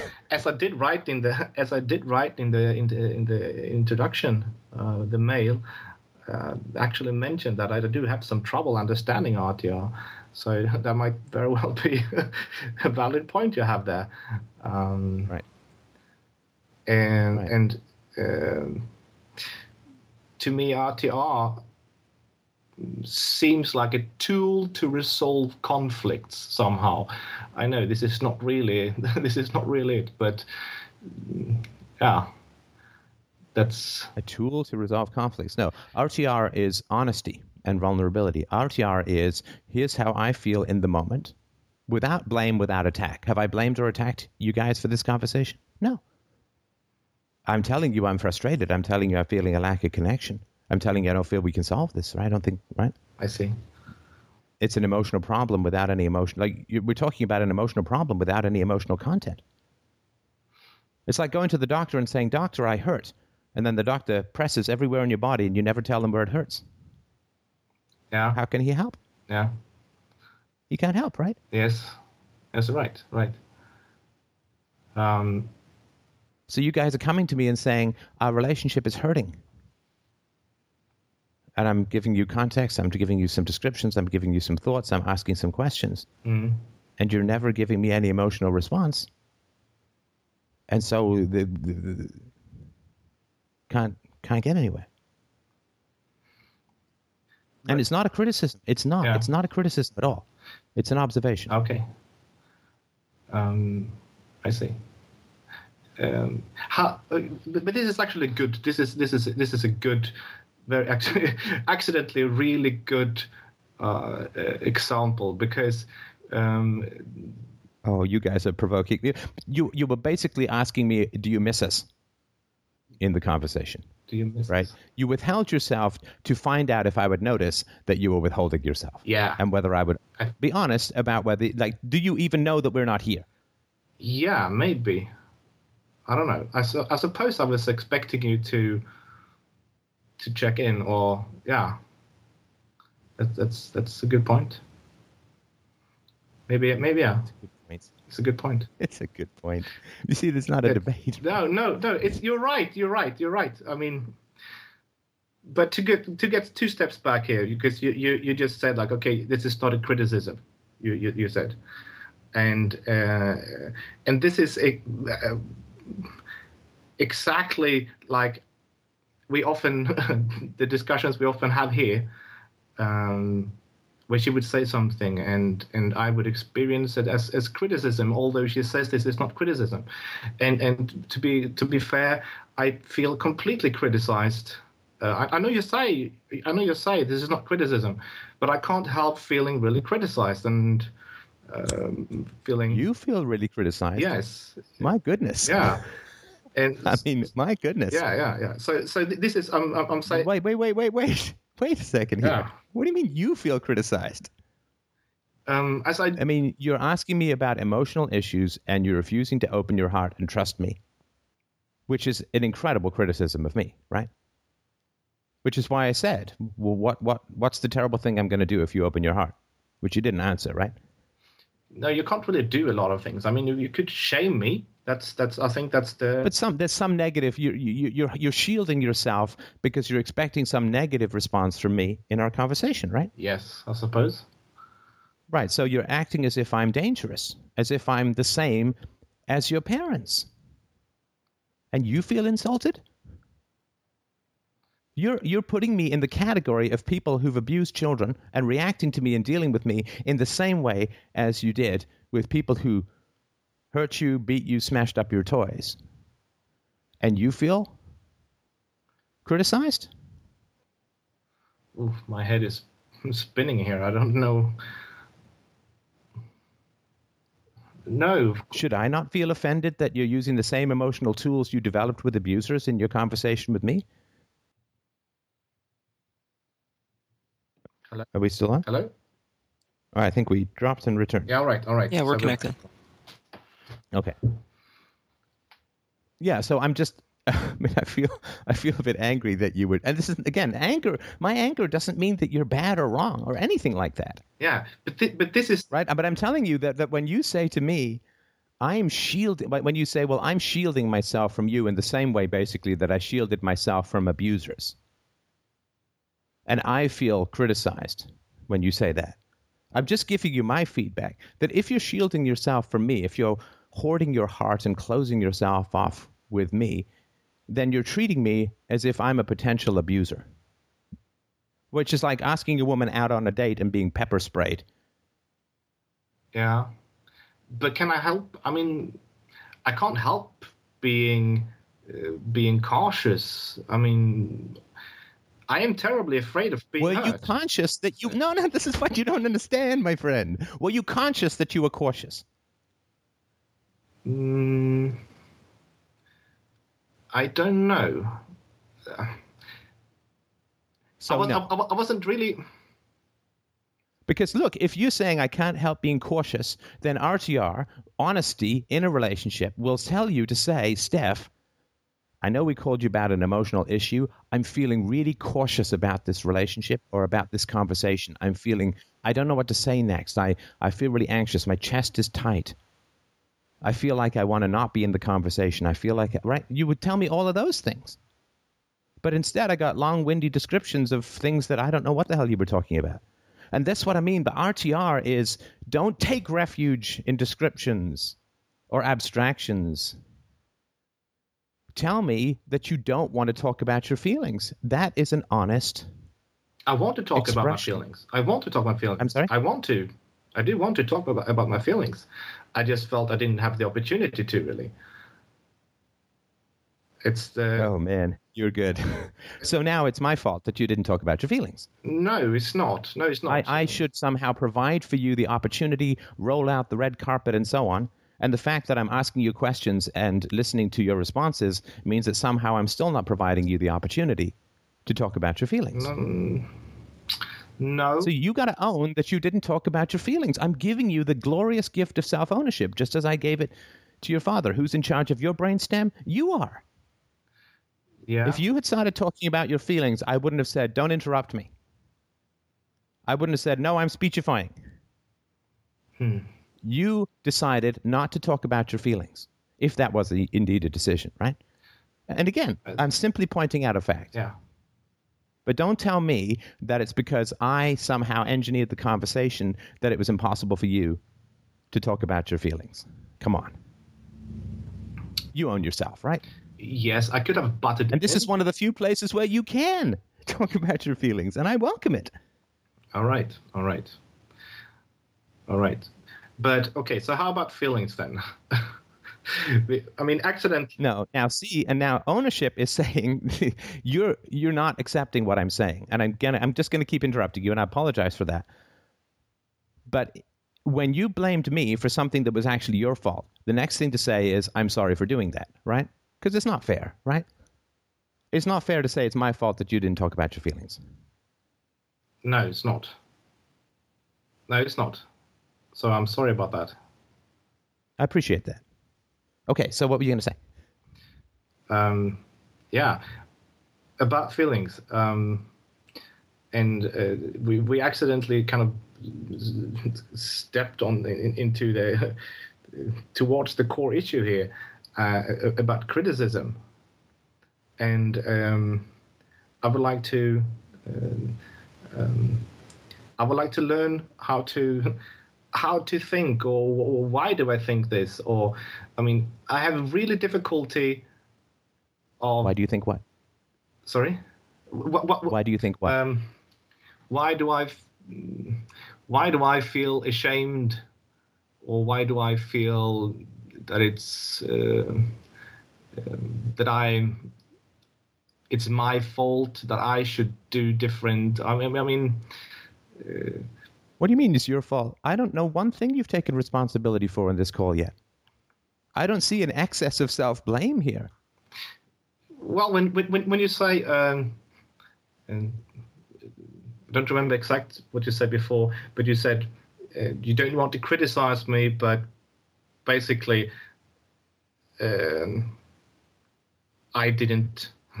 I didn't talk about my feelings, or I didn't connect. It's or- not criticism if it's true.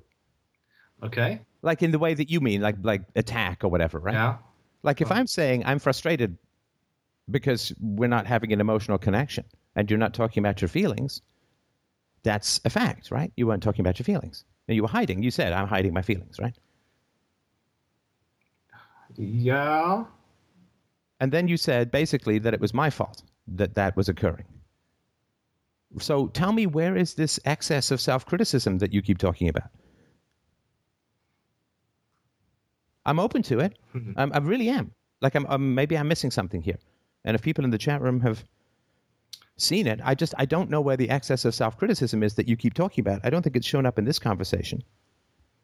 Well, uh, again, may, might be related to me not being completely open with my feelings. Uh, so What do you mean? Hang on, hang on. Completely open with your feelings. do you see? You you you are a manipulation machine. My God, man! I got to watch everything you're saying. I mean, we need a judge or like point of order, judge. Equivocation, right? All right, all right. No, when you say completely, I don't even know what completely open with your feelings. What is that? Like a heart monitor? I don't know what that is. A real, like, is that a lie detector with every biometric known to man? I don't know what that even is. Me being in your brain? Uh, no, a mind meld? no, not really. Not, Right? No, not really. I didn't say I didn't say completely open, but you're hedging, right? So you're manipulating. Um, I wouldn't go as far as saying manipulating. I thought Sure, you no no you were you were because because you were now holding a. I said you're not open with your feelings, and now you're saying I'm not completely open with my feelings, Well, I right? disagreed a little bit there. I mean, I was once we started talking about it, I I thought at least I said I was- was feeling. Uh, what did I say? I was slightly angry. So at least I, I, I mentioned it when I was questioned. So, but yeah, of course, I I. I I do not blurt out my Blurt out is another manipulation, right? is it Because it's a negative phrase. Blurting out is like an involuntary verbal ejaculation, so to speak, right? yeah Now, if you were to say, I wasn't being honest in the conversation, or I wasn't being as honest as I could be, or I wasn't being as open as I could be, or I wasn't being as vulnerable as I could be, and then I blamed you, Steph, for my lack of openness. And now I keep trying to redefine it to make myself look less bad. And Steph, unfortunately, that has the aspect of trying to make you look worse. From a guy who's trying to help me, who has some expertise in the field, I'm arguing and disagreeing and right all right right? I mean th- i think and that doesn't mean i'm right or anything like that right? But but that to me would be you know more honest than this fencing we've got going on right? All right. All right. Um yeah.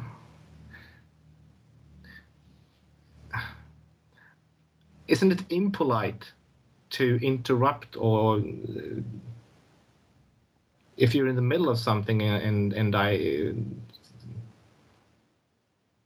no it's not maybe not im- impolite i don't know It's your call. go ahead mike Oh, it's your call, Ola. I mean, if Steph's saying something that you're not finding useful, I'm pretty sure he wants that feedback. You know, it's your and call. i you know i may have given a couple of minutes speech here and there to try and connect with something and try and place something in context but you had plenty of time to talk mm-hmm. Like to saying that, that i didn't want to interrupt when we're in the middle of a conversation is also insulting to me right because it's saying that i wasn't interested in your feedback i was only using you as a platform to speech if i right yes. that i wouldn't have welcomed your input that right that i was narcissistically preening my own verbal abilities at the expense of connecting with you right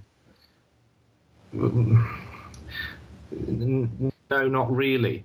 Um, but I didn't know. I mean, what what you said, yeah, maybe I, I was. I didn't know if you were using my conversation as a.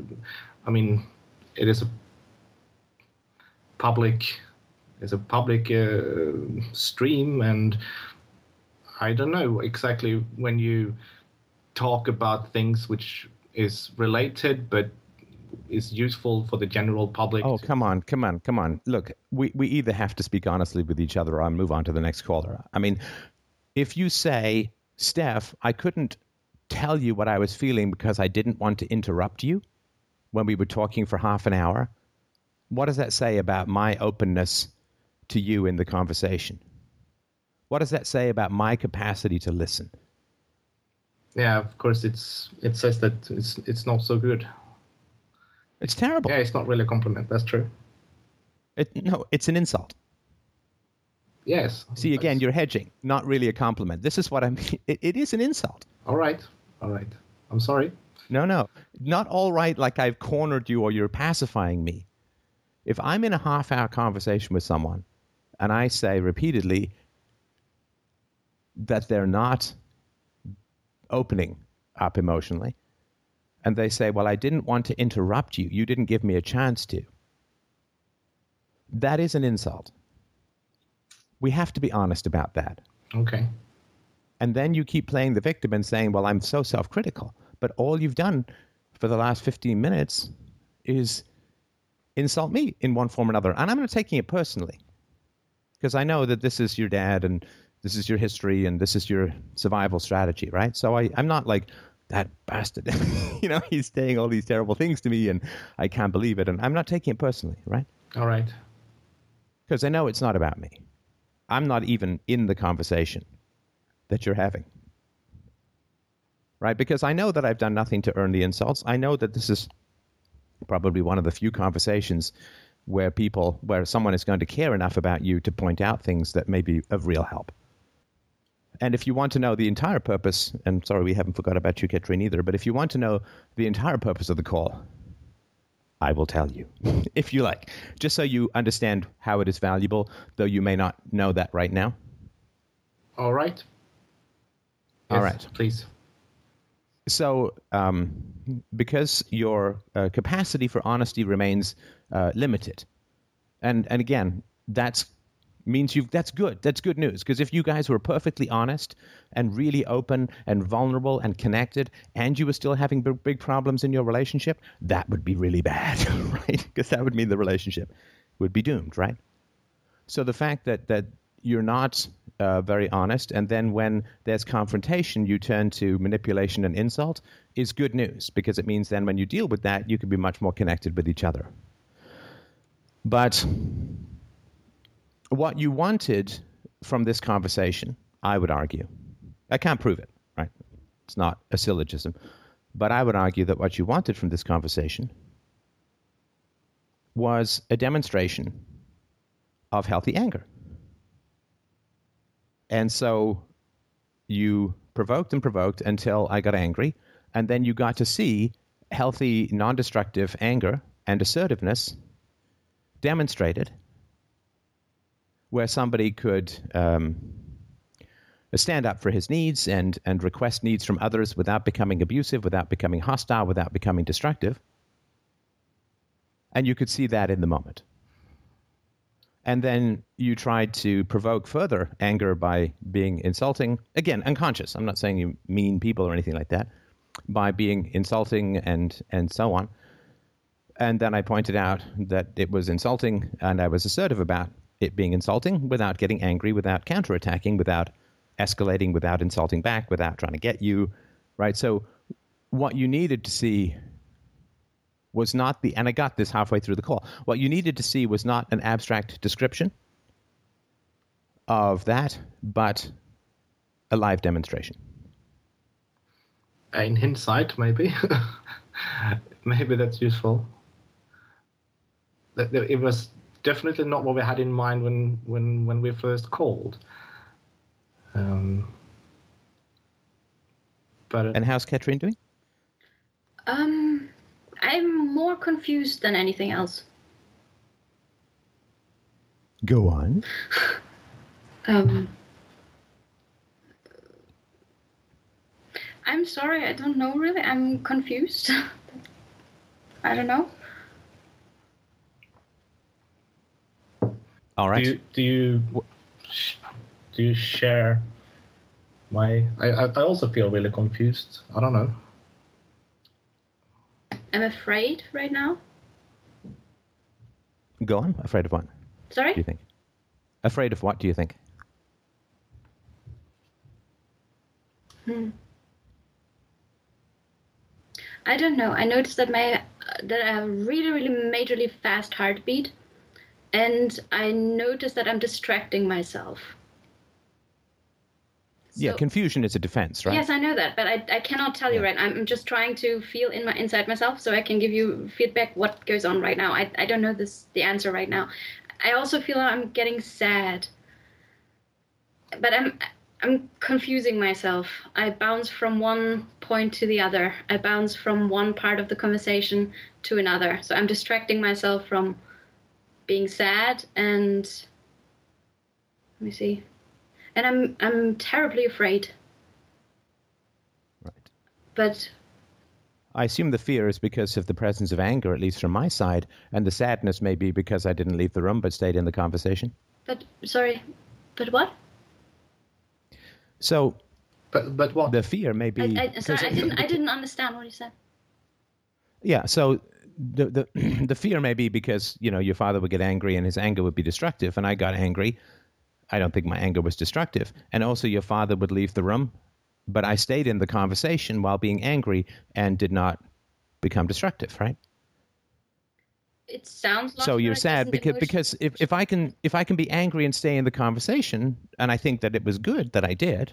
I hope it was good. it, it, ma- sorry, and it makes complete sense rationally what you're saying. It doesn't resonate emotionally with me. yes, but what does resonate emotionally with you at the moment? That's the challenge, right? All right.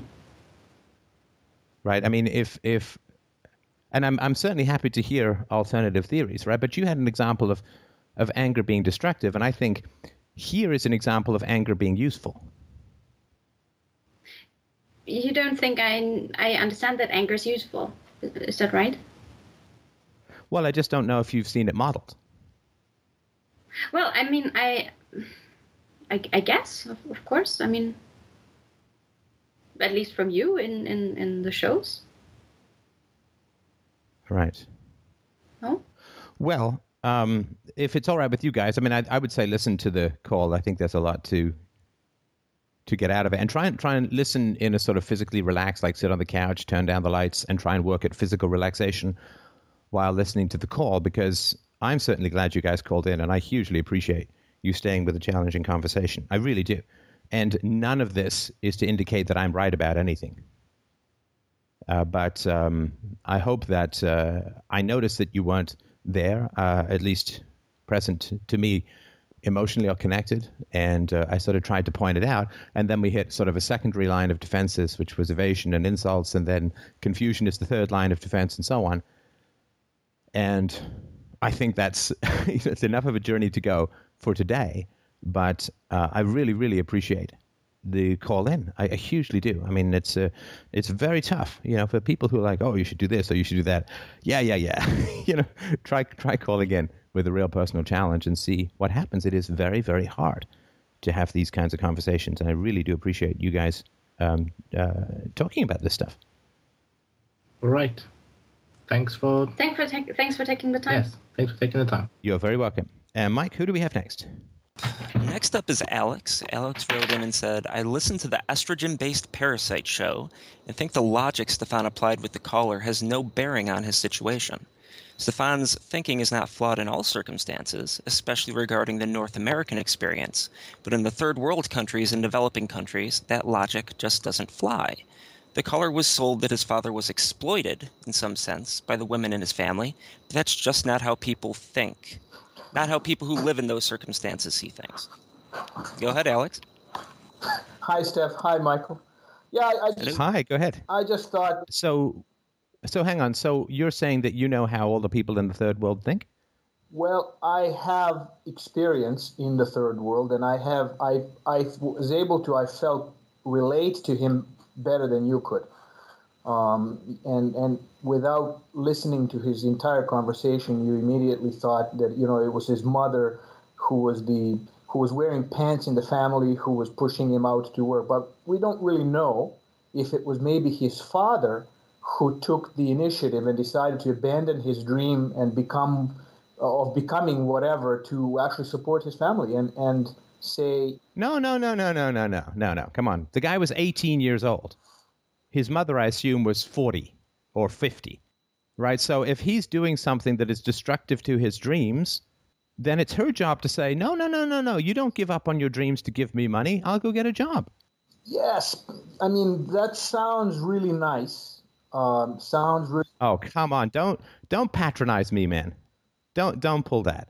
well. That sounds really nice. Is that not a valid and fair point to make? It is here for the circumstances here. No, no. You're talking about this guy's situation. Yes, He was from Morocco. I thought he was from Brazil. I thought it was Morocco Regardless, because uh, he's he talked about uh, when did I visit Morocco? Things were different. I can't remember. Anyway, okay. Let's say let's say Brazil. I, it doesn't matter, right? But is it not true that if my child at the tender age of 18, when a child is 18, they are still seven years away from brain maturity? They are still have an immature brain. Whereas a woman of 50 has a fully mature brain and all the wisdom and life experience of being a parent and being married and right living for 50 years. So if my child is going to do something self-destructive for that child, and I, as the parent, am perfectly willing for my child to do that when it benefits me and costs my child? Come on. How can you say that's all right? it's not all right, but but we don't know how self-destructive it was for him. Um, we know also that people change their goals and their dreams all the time. I only know one person who, in high school or elementary school, knew he wanted to be a jet pilot, and lo and behold, today, 30 years later, he is a jet pilot. What are you What are you talking about? I don't understand. The guy said that the grandfather's pension ran out, and his father had to go and work to give money to his mother and his sister, and he had to give up his dreams and go become a petrochemical engineer because his mother needed money. The family needed money. And The mother needed money. Well, do we know that the mother has pushed him out? I didn't gather that from the call that the mother said you got to go out and get money to me. Maybe the, maybe the But no, see, this is the you, you're not listening. Okay, we're either going to have a conversation or you're just going to repeat the same points as if I haven't talked. Right? The mother should have told him, even if he had that urge. First of all, that urge would come from cultural norms around male disposability, right? So he wouldn't just have that feeling out of nowhere. Secondly, the mother should tell him, "No, pursue your dreams. I'll get a job." if he if she can find a job and if you put yourself in the in the in the mentality of the third world where jobs are few and far between what's who is likely to get a job i mean the bottom line is they need money and assuming that his mother had best intentions um, she would probably Why would, I'm send- sorry. Why would I? Why would I assume the mother had best intentions? why would you not You are you assuming I had best intentions? uh, i do i do assume that you have best intentions yeah Doesn't sound like it. it, well Doesn't sound like it. Mike, would you like to read the question again? I can do that. I listen to the estrogen based parasite show and think the logic Stefan applied with the caller has no bearing on his situation. Stefan's thinking is not flawed in all circumstances, especially regarding North American experience, but in third world countries and developing countries, that logic just doesn't fly.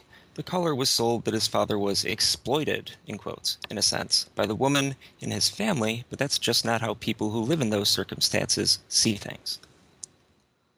Yeah, nothing about best intentions for me. Well, hey, Just about how I'm because- wrong. Just because I disagree with you on the approach doesn't mean that you, I don't believe that you had best intentions. Okay, all right. So we have to be explicit about best intentions for women, but we don't have to ever talk about it with men unless we're called upon. Okay.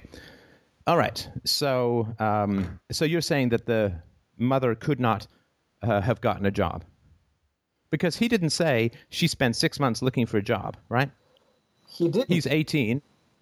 Yeah, he didn't say that. Now, if if if I said, "Well, wait a second, why did you have to go to work?" and he said, "Well, she spent 6 months trying to find a job and blah blah blah blah blah." Okay, well, that's a little different, right? But he didn't say that at all.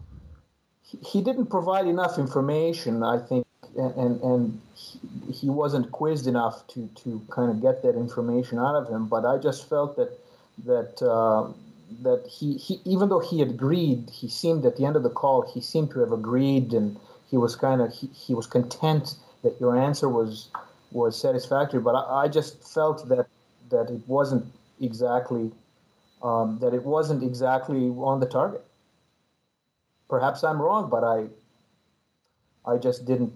Just Well, didn't did the caller see? Did you? I mean, did you? You said you didn't listen to the whole call. I did. Oh, you did. Okay. Now, did you? Do you agree that the caller found it very useful and helpful and called it life changing? Uh, yes, I agree with that. Okay, so he's incorrect in that. Um, he could be.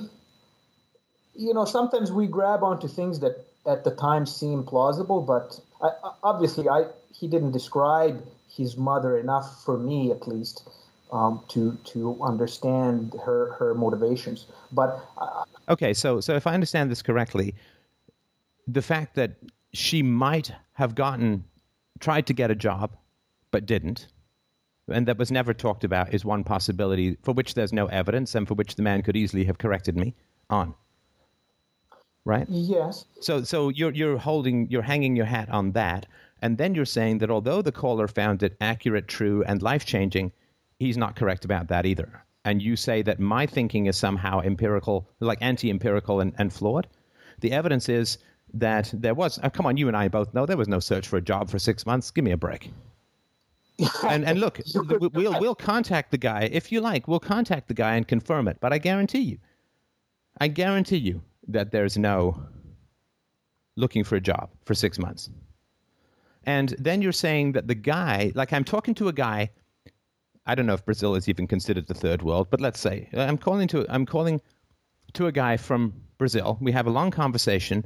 He says it's had a huge impact and has been a life changing conversation. And then you're saying that I don't address people's concerns from the third world. I think I'll actually just go with the caller's experience rather than your interpretation and say that he's wrong because you have no evidence that I was wrong. Well, that's true. I mean, ultimately, that bottom line, that's true. Uh, you know, he he he he agreed. He agreed with you at the end of the call, but I, I just felt, I mean, perhaps wrongfully so. I just felt that you jumped on on you jumped. Uh, No, no, no. The way you introduced yourself to me was not I have a feeling, but Steph, you are wrong. and now now you're going with, well, okay, I've been proven wrong, or at least I have no evidence for my assertion, Steph, that you're wrong, but I had a feeling. But I'm not going to do a bait and switch. You don't get to come on this show and tell me that I'm wrong empirically and factually and incorrect. And then when I disprove your assertion, go back to a feeling that you had. Well, I, I you know, it's it's it's. I just I, I guess I just felt that that uh, it, it didn't connect. No, no, no. I don't care about your feelings. no, I'm sorry. You come on with a factual correction, an empirical, logical, rational, philosophical correction. You don't get to switch to feelings. Well, I it was Alex, Uh, if you wanna talk about- the email, wasn't, Sorry, go ahead. Uh, yeah, Alex, the email wasn't. I listened to the estrogen-based parasite show, and it made me feel really uncomfortable. I felt X, Y, and Z. I'd like to come out and talk about it. it wasn't. stuff is wrong. Now, what you can do, if you want to earn talking about feelings, you can say to me, Steph, I was wrong in saying that you were wrong. I was incorrect. It was rude of me to publicly call you out for being incorrect when it turns out I have no proof behind my assertions. I'm very sorry. That was wrong of me. Now, you can say that, but don't start switching to feelings without acknowledging that you treated me unjustly by saying that I was wrong while having no evidence. Well, I, I guess I suppose I would agree with that. Um, it, I mean, I, I didn't formulate that particular question, but uh, but I, I went. You what? Uh, You, you didn't formulate that question? I don't know what that means. well, ne- well, that's okay. Uh, let's not let's not worry about that. But um, but No, no, I'm sorry. I just, I'm not worrying about it. I just don't know what the that person means. that formulated the question, and I just kind of approved it. So, um, Wait, who? So, which woman was it that formulated the question? which woman? Yeah. Well, my question to, to you, my question for the show wasn't uh, uh, saying that you were wrong, uh, outright calling you wrong or anything like that. It's just that, that my feeling was that you jumped the gun. And the question for the show that Michael read up. Wait, no, no. Who formulated the question? Michael, Michael, your producer. Oh, That's Michael's question. Yes. well, let me pull up your exact email right now. All right, so let's get to the bottom of this. All right. The email was. Da, da, da. I don't have any particular questions for Stefan, but I think the logic he applied to that one caller from Brazil has no bearing on the situation. Stefan's Thinking is not flawed in all circumstances, especially in North American experience. I agree that there are many people who exploit their quote unquote neighborhood man for their own purposes. But in the third world countries and developing countries, that logic doesn't fly. The caller was sold that his father was exploited, in a sense, by the women in his family, but that's not just how people who live in those circumstances see things. I don't know how exciting that topic will be for the show, but if you think a discussion about it is worthwhile, I will do it. I responded back and said, I normally read introductions to the callers, and I made a brief summary of what you wrote. Is this okay? And then Yeah, I that mean, was the And you summary that you right? responded, and you said that was fine. Don't, Stefan, don't take this as a personal uh, insult to you or calling it wrong. I just felt that You're just being dishonest. me. Yes. Well, You said it wasn't your it wasn't your formulation of the question, but it was a summary of your argument which you agreed with. well, I didn't call you wrong, but I just felt that that I. Did, Okay, we're not having any truth in here, Mike. Can we move on to the next caller? Yes, we Thank you can. very much for your call. That was very instructive. All right. Up next today is Jesse. Jesse writes in and says, My question is in relation to anger. Interesting show topic. Ooh, Uh-huh. I- God damn it! There's a theme here.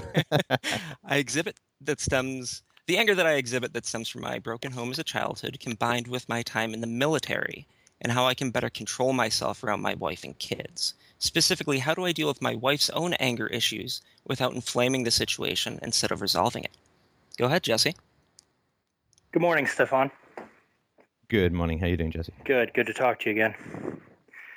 First of all, I'd just like to say no thanks for your service. I know you always get thanks for your service. I would just like to say, as an anarchist, no thanks for your service for me. But I'm with ahead. you. I'm actually with you on that one. Um, I believe you are. I, I you actually. I actually use, you know, the the thanks for your service as a segue to uh, kind of enlighten people in the reality of my service for the corporatocracy than any freedom that they may enjoy. Yeah. So good for you for doing that. I just wanted to be clear on that. So, what did you do in the military, if you don't mind me asking? I was in the infantry with the 82nd. Ooh, man. So you were like bayonet distance, right? I'm sorry about that. Holy shit. Yeah. Well, Holy shit. I don't know. Sometimes I, th- I think uh, looking back at my life, it was maybe a a more peaceful time in some respects. But uh, Oh, you mean since what you got back? uh, no, I mean just some you know dealing with stuff in my childhood and uh, and things like that. Just uh, Right. I don't know. Um, basically, I uh, you know my my parents divorced when I was very young. I, I want to say five, but I don't really remember, and they don't really talk about it. So um, I've repeatedly asked them over the years separately, you know, why did you guys get divorced? And you know, my mom blames my dad's drinking, and my dad blames my mom's lack of respect for his desire to work and provide for the family. But there, I mean, there's, you know, there's never any agreement on that, and I've just kind of left it as it is. But um,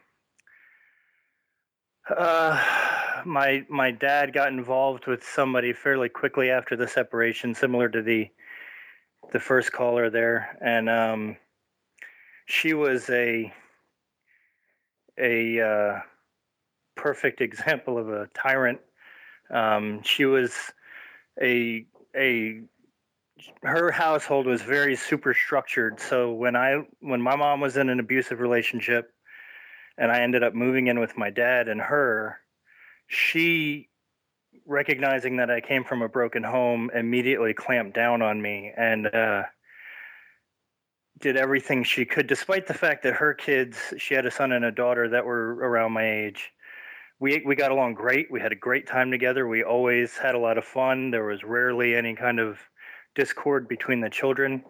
But she was afraid that my upbringing would somehow, you know, soil their perfection or whatever. And um, so she would always, you know, after she saw that I was kind of failing in school, she would isolate me to my bedroom. She would make me sit down and do entire chapters of my textbooks to try and catch up. And um, very emotionally abusive to me.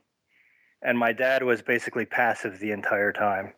Um, to the point where like if if we would drive together in his truck to go somewhere together, just the two of us, I could open up to him and we could talk and, and he would agree with me and, and he would apologize and, and we'd have that great connection and I really looked forward to those times. But as soon as we got back home, it was as if that never even happened. So um and he, you know he was drinking the whole time and he had a lot of anger issues he would constant uh last time we talked I, I told you he would make me go toe to toe with him where he would you know we'd basically stand toe to toe and he'd dare me to to hit him um and i never did But, Your uh, father. Wait, this was a more recent thing, right? Your father daring you to hit him?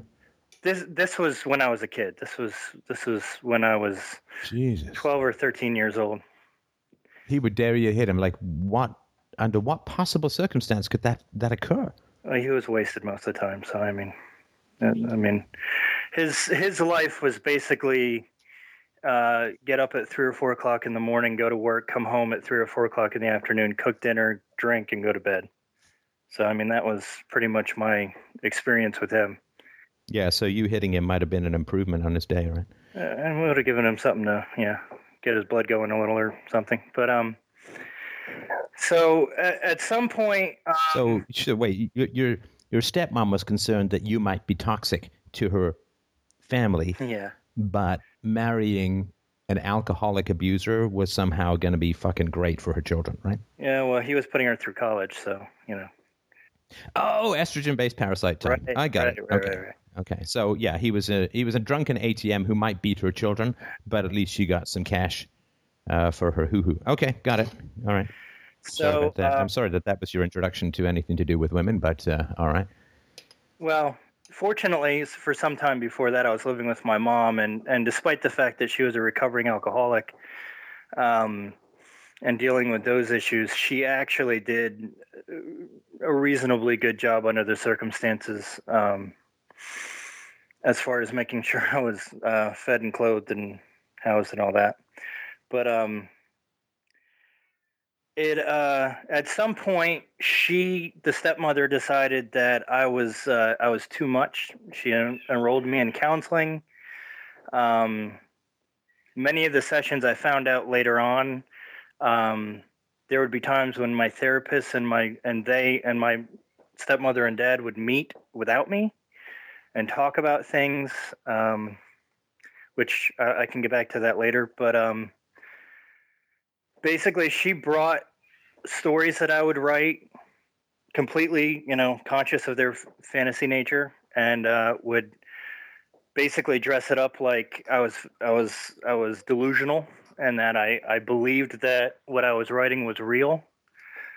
And um, I ended up getting institutionalized because of that. And she worked she was an in-home health nurse and she worked in the company where I was seeking therapy, or not seeking, but receiving therapy. So, um, her words kind of, I guess, held somewhat of a bit of clout. And again, my dad was just kind of there. Um, he didn't really, I guess, have anything to say about it one way or the other. Um, while the therapy was going on, there would be a lot of talking between the adults, and I would kind of pick up, you know, buzzwords or whatever, and then I'd go to my school library and look it up. And I started reading up on psychology and different things, and I ended up reading Michael Crichton's uh, Terminal Man. And just to be fun, just because I thought it'd be funny, I guess, because I was, you know, a kid, I ended up telling my therapist that I was hearing voices and. Um, exhibiting the signs of the schizophrenic that was the main character in that book. So I got institutionalized. Um, I was 13, 13 at this time. While I was institutionalized, um, and and when they determined to do that, I broke down and I told them that I completely made everything up, but it was too late. So I guess you know somebody who was actually crazy, I guess, would say that. But um, so I ended up spending I don't know exactly how much time. I, I want to say like six weeks. It was something beyond the typical stay at this particular place. Uh, while I was there, I was on a cocktail of medications. They had me. Um, they would give us Thorazine if we, you know, got out of line or whatever. Um, and I was on Depakote, Navane, Wellbutrin, and these are all first gen. You know, this is when it Wellbutrin first came out, so it was. Uh, but there was a, a probably two or three by the time I left the hospital um, that I was on outpatient. So I, I couldn't go outside because if I was in the sun too long, you know, I'd melt or whatever. Um, and uh, so my childhood was pretty restrictive after that. And I was in a kind of a halfway home, not not a home, but like a, a place to go to school instead of going to school. Um, Right. And then I eventually I got released back in the uh, general population of the public school system. And then shortly thereafter, my stepmother said that she didn't feel safe with me in the house. So the state came and put me in what they called a host home program, where I basically stayed with um, fo- like a foster family until the state could determine whether or not I was uh, eligible to go to a a state home or whatever. Um, some point after that, my mom realized the whole this whole time that I was in the home, my stepmother's kids and her and my dad would tell my mom that I just wasn't available anytime she'd call to talk to me.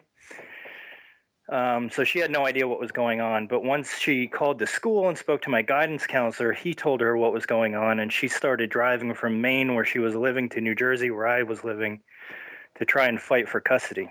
And she had to go through all these different things where she was she had to demonstrate that she was seeking therapy and that she was still going to AA and that she wasn't drinking and you know all this other stuff.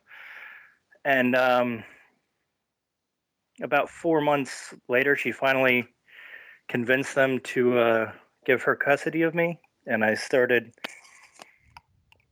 staying with her until she started getting all stressed out. I was not an easy kid by any stretch of the imagination to deal with, as you can imagine. Hey, hey, hey, Certain hey! things. What? No, come on, come on, Oh, Come you're on. right. You're right. You're right. No, excuses. come on. no excuses. Don't give me that. You know better than that, right? Right. So um, she put me, started putting me in these um, kind of temporary shelters. Uh, and I bounced around between two or three of those while she was trying to procure funds to pay for tuition to send me to a state school there, like a residential school. And that never happened. Um, and we were in the beginning we were staying with my sister on a navy base and then we ended up getting section 8 housing somewhere for a while Wait, so your dad was military too? uh, no my my sister my sister was uh, in the navy at that time Yeah, so you all went had this horrible childhood and went military, right? Did you ever meet anyone in the military who came from even a remotely normal background? mm, no no I, I don't really remember anybody but uh, i mean we had some I mean, very, they say wounded warriors like it's the missing leg, right right? It's like no, they have to be wounded to become warriors, right? Well, I mean, and that was the weird thing is, so I was 17 when I joined the army, and um, because I had, you know, I had, I'd ended up going to Job Corps for a while. I don't know if you know what that is. It's kind of a live-in vocational program, um, and I ended up getting kicked out for hacking, computer hacking, and um, And just, just by the by, right? So the people always say, well, what are you going to do with really dysfunctional people in a free society? Well, you know, you had a horribly dysfunctional history, a, a, a relentlessly abusive history, and you were well armed, right? yeah, well, That's what I mean when I say, like, uh, what are we going to do with crazy people? And I'm not saying you're crazy, but I mean, what are we going to do with dysfunctional people in a free society? It's like, well, why don't we not give them nukes? Let's start with that. Let's not give them the ability to counterfeit uh, as much money as they want. Let's not give them uh, bunker buster bombs and uh, uh, infinite access to destructive weapons. You know, that's just my right. particular approach. But uh, please go on. Um, so basically, uh, once I got my my stint at the Job Corps ended, I ran away with my girlfriend that I met there. We lived in Mhm. Boston for a while, and then uh, moved out to Missouri to be with her uncle, where I, I worked for a company he owned. It was a trucking company. Um, and I was basically on the warehouse, just kind of loading and unloading 18 wheelers all day. And he was um, former special operations, so he told me, you know, his uh, and and I was older than his son, so you know, he he had a hard on for you know what you really need to do is you need to go join the military and get your shit together, and um, and this was before 9/11 happened, and then uh, somewhere in between there, I broke up with her, moved back to Maine, but not back with my mom. I ended up moving in with a friend, and I was just kind of doing my own thing. I, I, was selling credit cards on the over the phone, and uh, and then 9/11 happened, and I pretty much, you know, you know how that goes. Mm-hmm. That wrote my ticket for uh, my getaway plan. So went to the recruiting station um, I ended up, you know, I, I, always had a proclivity for computers, so I, I, tried to get in as a signal intelligence person, um, which I, I blew my ASVAB out of the water, so I could do whatever I wanted. And um, I failed the. It was like a like a DLAB test where they test to see your ability to to learn new languages or whatever, and I'm I didn't yeah. I didn't have time to finish it, so they said I couldn't do signal intelligence. So then I was like, well, what can get me on a plane tomorrow? And obviously, you know, and my dad was infantry with the 101st. And there's conflicting stories about whether or not he actually went to Vietnam or not. But at the time, I was still pretty much uh, probably more in my dad's corner than my mom because at the time I was kind of resentful of my mom because I felt I, I didn't have any compassion for her diminished, you know, mental state, and um, I kind of criticized her for for living on the system and for going to the food bank when you know she had a job because I didn't understand, you know, I didn't understand where we were at socioeconomically, but um, I uh, so anyway, I joined the army, got in the infantry. Um, they were kind of fast tracking everybody, obviously. So by the time I got through infantry and airborne school, I went to uh, the Ranger indoctrination program, which, yes, that's actually what they called it at the time. Right. Um, There's truth in advertising sometimes, right? Right. So I, I did the Ranger thing for a while, and then um, the Special Forces recruiters came up and tried to recruit a bunch of us out of Rangers to go to the SF program because I needed to, you know, fill those numbers up. What's SF? Special Forces. Oh yeah, sorry. Okay, got it. Right, and I ended up getting hurt in training there. So then I just got bumped to the 82nd, where the team or the unit I got uh, attached to just got a warning order to go to Afghanistan, and because of the special weapons training I had through the special warfare school, I automatically got bumped up to team leader, and uh, basically spent as much time as I possibly could being deployed from there on out. Right. So I bounced around between um, Afghanistan, Iraq, and Africa for the better part of a decade. Um, came to New Orleans, where I live now, during Katrina to help out, um, and always said I'd come back once I got out. Once I got out, which I got out of the army because they told me that um, they had a civilian psychologist that was evaluating everybody, and they said that they didn't feel that I could um, conduct myself anymore because you know I was doing my job, and um, they told me you know they wanted me to write a desk or whatever, and I told them basically they could uh where they could stick it. And uh, evidently, they didn't like that, so they let me go. Wow. But um, since then, lived in New Orleans for about five years now. Met my my wife. Uh, it'll be three years. Well, it'll be five years in October. We've been married for four, three years next month. We have two twin. We have twin boys now. There'll be two next month. So now I'm just trying to, and and she comes from a less broken. Her parents are still married, but they're extremely verbally and emotionally abusive and manipulative. So that's her background, and combined with mine, it's kind of a we're we're perfect in a in a, a thousand different ways, and in many ways, she is everything I probably would have been if I didn't join the military. Um, Right. And and I really really love that about our relationship, but there's times where, you know, she she talks to me condescendingly, or she'll she'll she gets angry very quickly, which is how her parents talk. You know, their like go to tone is yell or sarcasm Yeah. or whatever. So she has a tendency to get angry very easily, and it and it affects me because I'm sensitive, you know, uh, emotionally, uh, especially to being yelled at or being condescended to or whatever. And um, then we we just end up going back and forth and kind of feeding on one another. Sure. And um, I've I've been recently trying to deal with my drinking issue, which I, I had been three months sober last time we talked, and I've backslidden since then. In fact, I almost drank myself to death yesterday. So, or the day Yesterday? yeah, day before yesterday. what do you mean? Well, my mom was here. My mom and stepdad came down here to visit, see the kids, and uh, her and my mom. It's pretty much a cats in a bag every time they get together. So, um, Th- okay.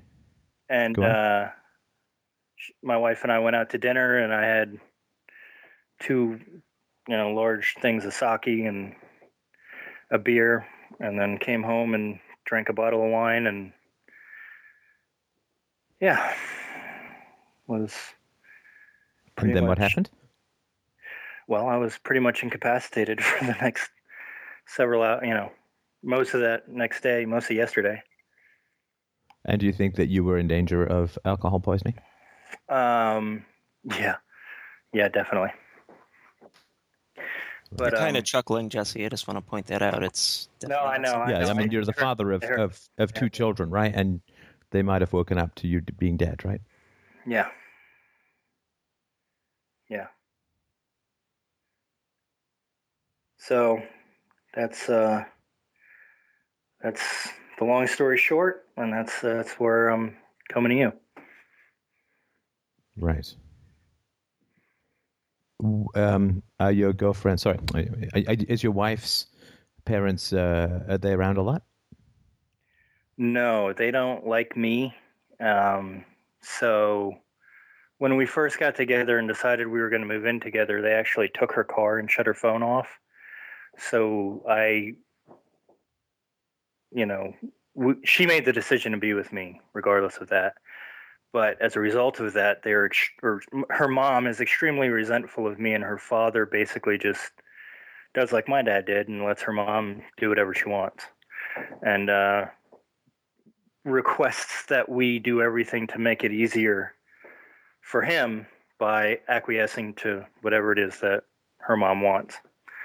So basically anything any plans that are made have to go through her and if I'm involved then she's not going to want to be involved and she she won't co- they don't come over really to see the kids um and uh so no they've they're they're pretty disassociative, I guess.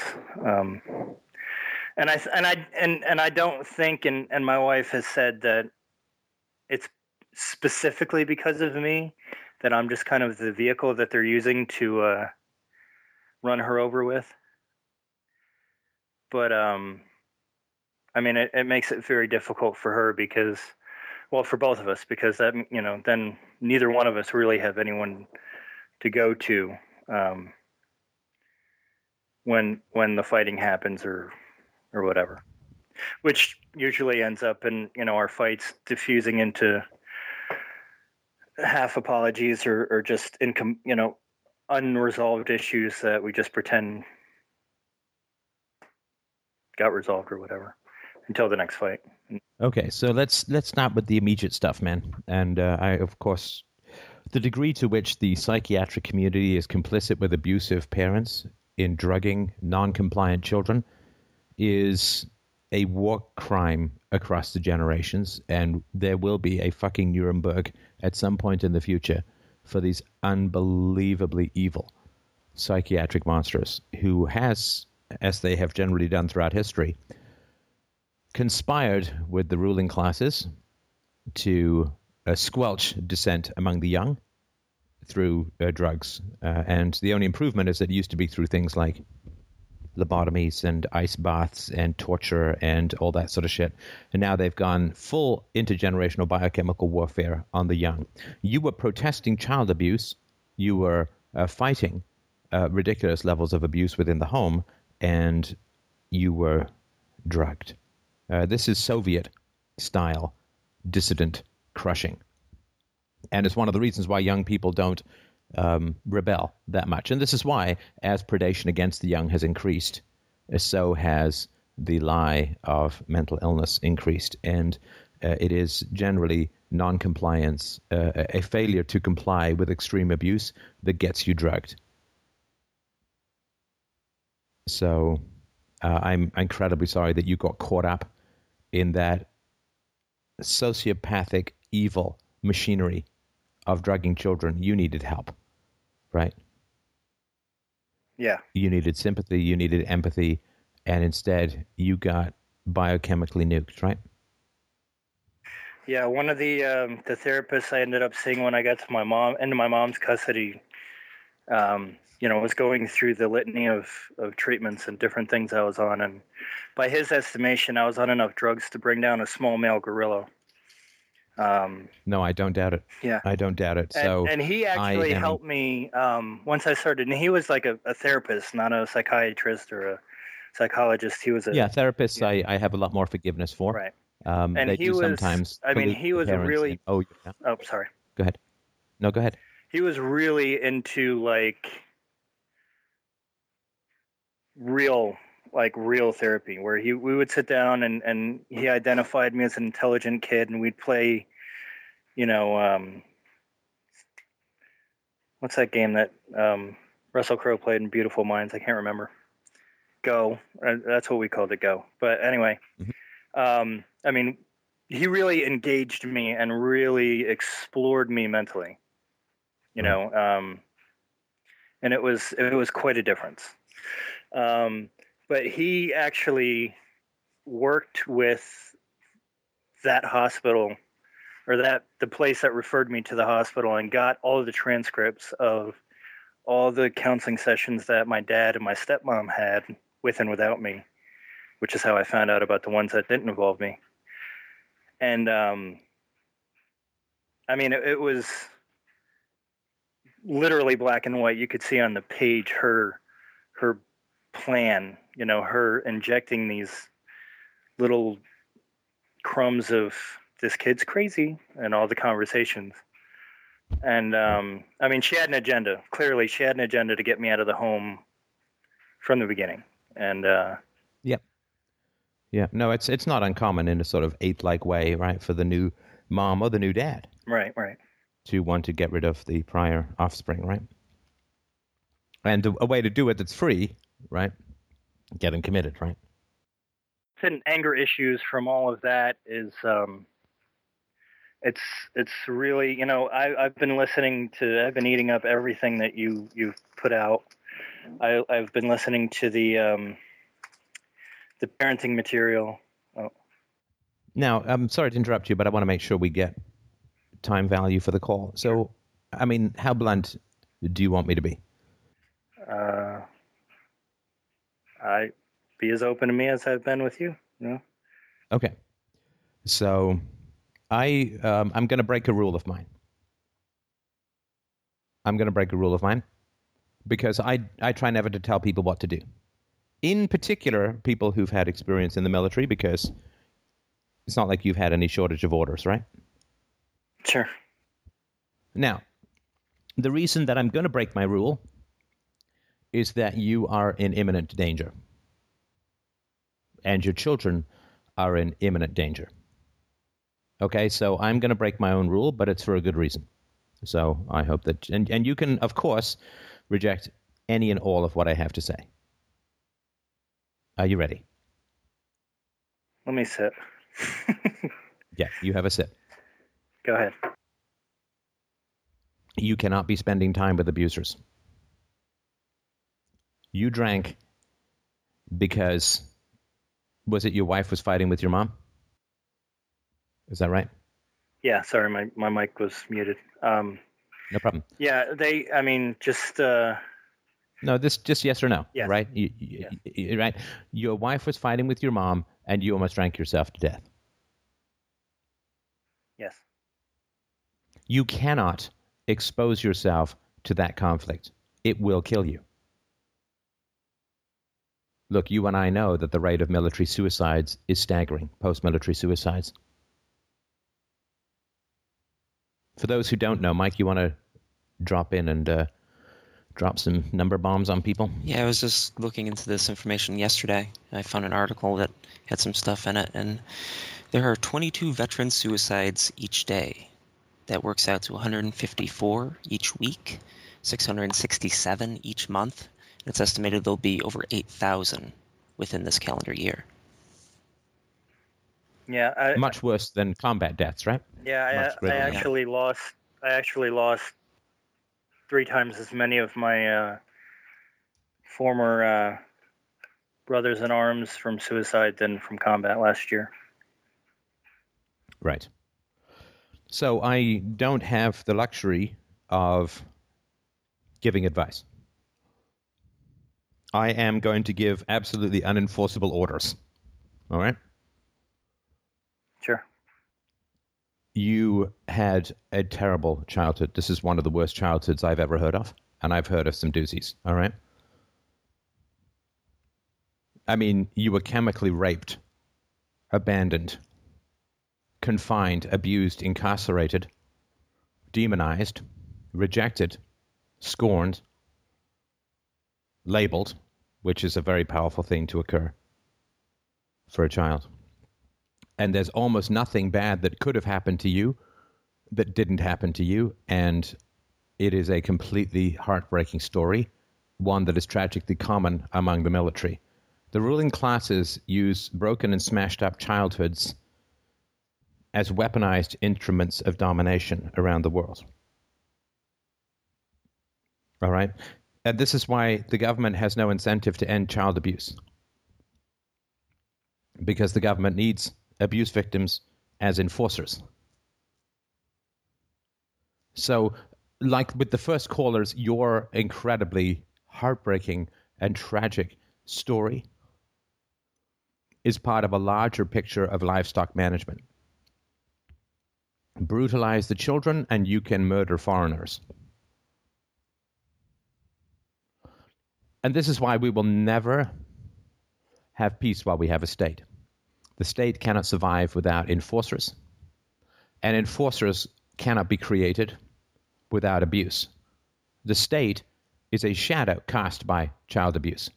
The people who really serve the state are abusive parents. Everything else is just profit from their immorality.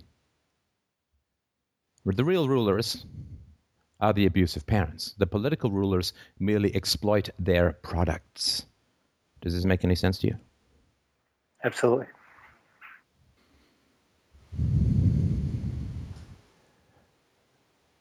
The toxicity of your childhood is so great that I believe all repeated exposures to it is life threatening to you. Let me say that again. Your early childhood was so toxic and abused that I believe that all exposure to perpetrators is dangerous to your very life. I do not believe that you can survive by having the perpetrators of your child abuse around you for the foreseeable future. It is literally a matter of survival for you. And can you imagine what it will do to your children if they wake up to find daddy's cold body in the living room? a Little bit of alcohol poisoning, vomit dribbling out of his mouth, and his cold eyes staring to the black infinity which preceded our existence. That is a way to get another generation of soldiers growing up. You don't want that for them, right? No, absolutely not. You don't want to breed another generation of killbots, right? Nope. When your abusers are around you, you cannot be emotionally available to your children. It's too triggering. It's like saying that I can love my child like I'm a shark attack victim that barely survived shark attacks, and I can be a great and loving parent to my child while sitting buck naked, covered in marinade in a shark tank. I can't, right? No. When your trauma is reactivated, you are unavailable to your children, you are unavailable to your wife, and you were almost unavailable to the next goddamn morning, right? Yeah, you're right. You cannot be around people who perpetrated, participated, or stood by your child abuse as a child. Look, I'm glad your mom fought for some custody for you. I, I, that's great. But you still ended up back in the machine, right? Right. You need calm. You need non combat, non conflict, non fighting. Right? I would, if I were in your shoes, first of all, give yourself a giant fucking bear hug for surviving what you survived. I mean, holy shit. You literally have balls of diamond slash titanium. But if your wife's parents are verbally abusive, keep them out of your house. Your mom was around, married your father, participated to some degree, fought for you to some degree, but you still ended up in the army. Cut off time. Survival time. If you were a single man, you'd have the, and, or, or if you weren't engaged in willfully self destructive slash suicidal actions, then you could have time, right? That's what I say to everyone else, right? Take time, go to a therapist, work it out. But this is triage. This is an emergency, right? We've been talking about going to see somebody for a while now. Um, and that's great. But until all of that stuff is resolved, and I think you should, I, mean, I think it would be great. Make sure it's somebody who's got some experience with these issues, particularly the military, or somebody who's got some understanding of the evils of what is called the mental health system, well, which is like calling the Holocaust the Jewish hotel system. Right. That's kind of what I've been dealing with. There's, I mean, there's a couple people. No, no, I, am sorry, I, I, but I really want to get the. I'm, Oh, I'm sorry, sorry, I yeah. will shut up in a right, second. I just right. really want to get this across so there's no doubt, at least about my advice or perspective. You cannot have these people in your life right now until you have some stability through therapy. And that is probably going to be years. Look, why do soldiers kill themselves? I'm not a soldier. Right? So this is with all of the privileged and pampered bullshit of a white middle class guy. So you can throw it all out with the baby's bathwater if you want. But I believe why do soldiers kill themselves? Trauma escalates until it's visible. And if the only thing that makes trauma visible is a corpse with a hole in its head, then that's what trauma will do. Trauma needs to be seen, and then it dissolves into sadness and connection. If people deny trauma, if people evade trauma, trauma will escalate into self abuse and abuse of others. And if the only place that trauma can find itself visible is in a gravestone marker, then that's where trauma will find itself visible. So, the fact that you got into mil- into the military was the result of child abuse and was the result of everyone encouraging you to get into the military, which is why at the very beginning of the call I said no thanks for your service. People get into the military because they were abused, and then they return from the military with additional trauma to people who say, Good for you for being traumatized, and, and, and view them as blank faced, camouflaged heroes with no history and just an excess of a moral courage and fortitude. Which is really like saying those brave, noble, heroic heroin addicts. They come back with the trauma of the childhood, which manifested itself in the trauma of war and of murder. They come back to a society that ignores the child abuse and praises them for their bloodlust that resulted from the child abuse. And they return to the family that did not.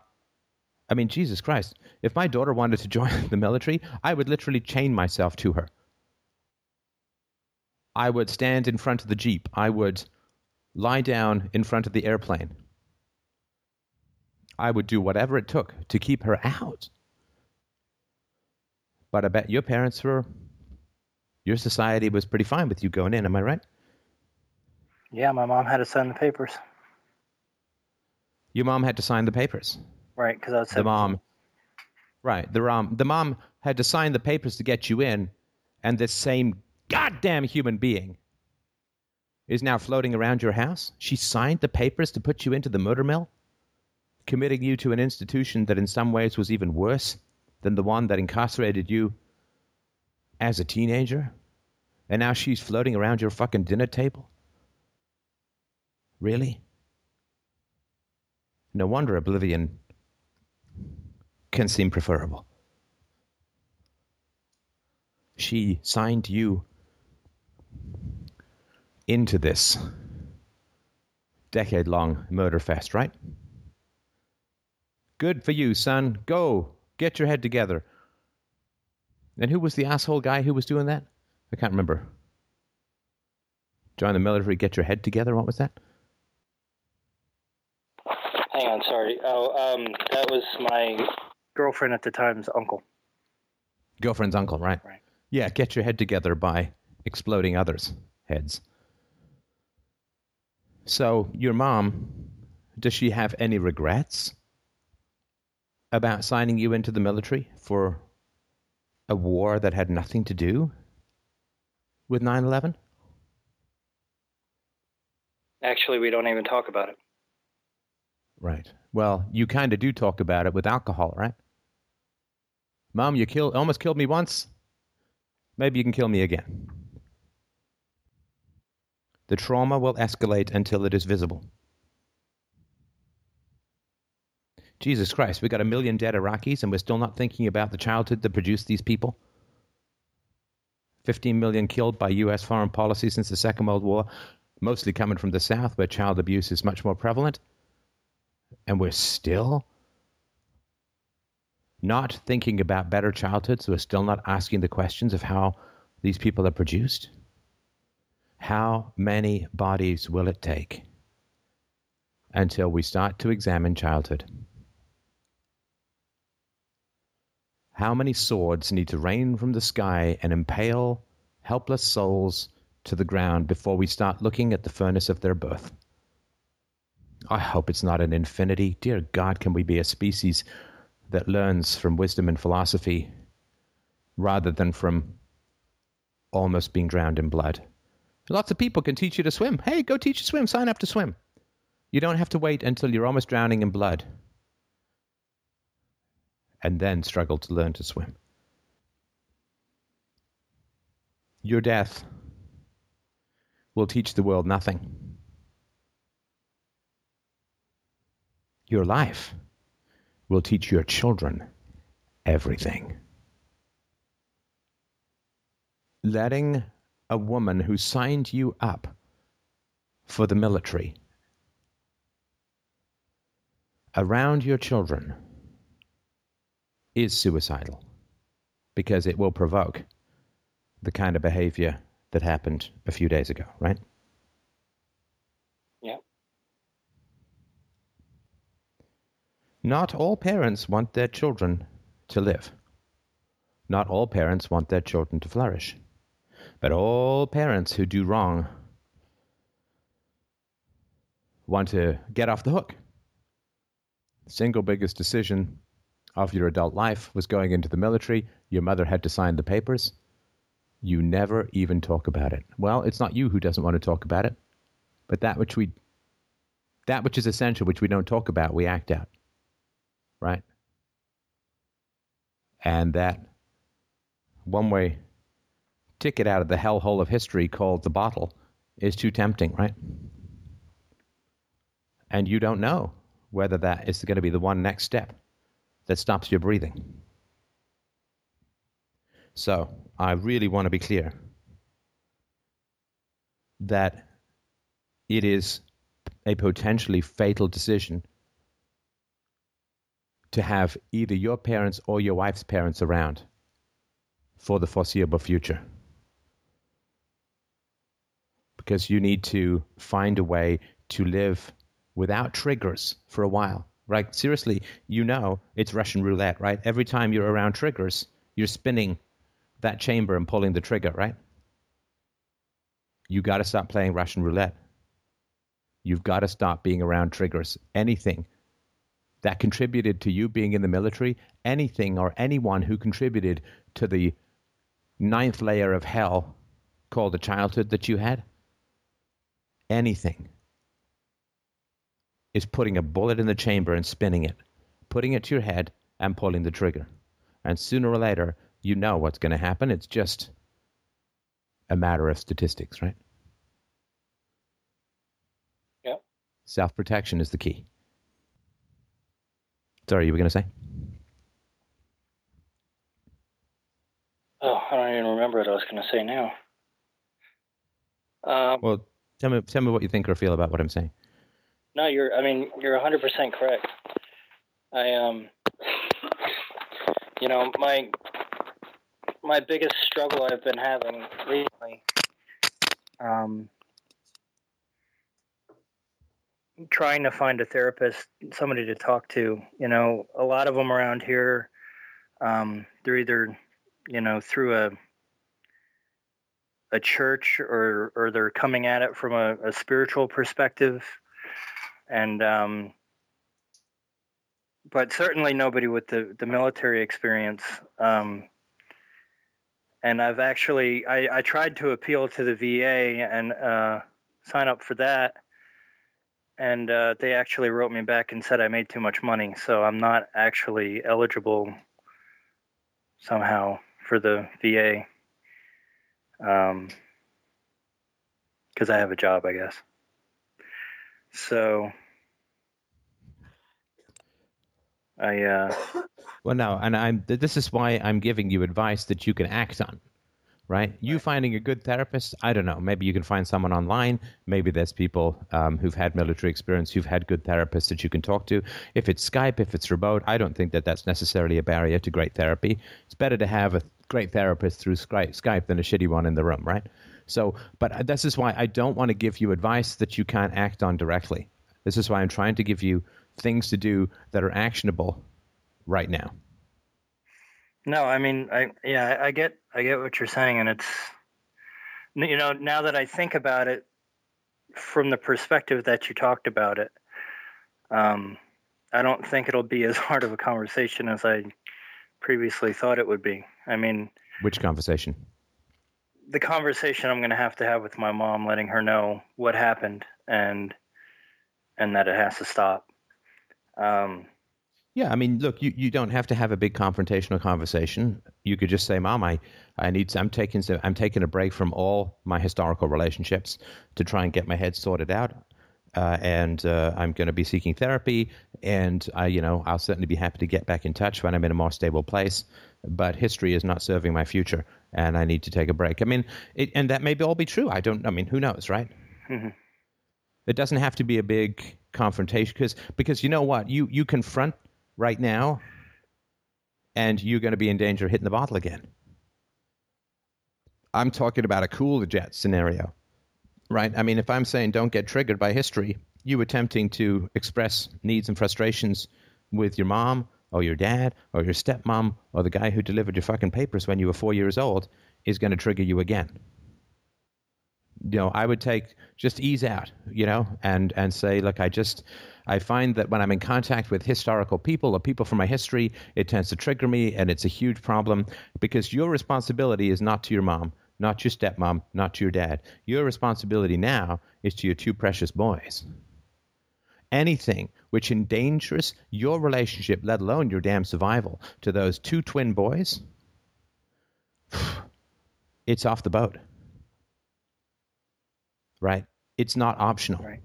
Anything which is going to threaten your relationship or your survival for and with those two boys and your wife. I mean, I want to mention that as well, right? But she's an adult. They're not.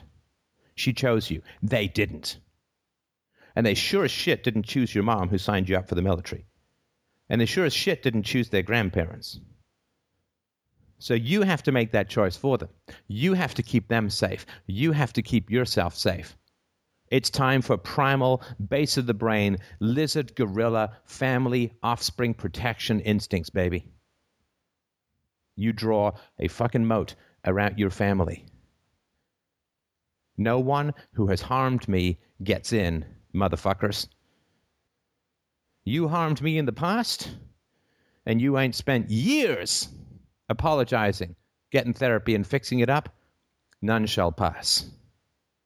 No historical demons come into this cathedral of peace.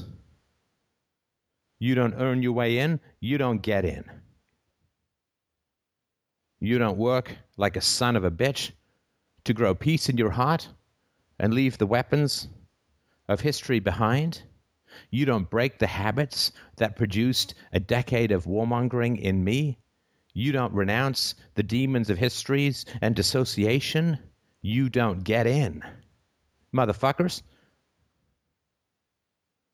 This here, my wife, my children, this here is my fortress of peace in a raging world. And none pass without the right words, without the right feelings, without the right thoughts, without a rejection of violence. You protect your family from all who've shown to be harmful to children, and you know who the fuck those people are, right? Absolutely. You don't have the right to expose your children to those who've abused children. Of course you don't.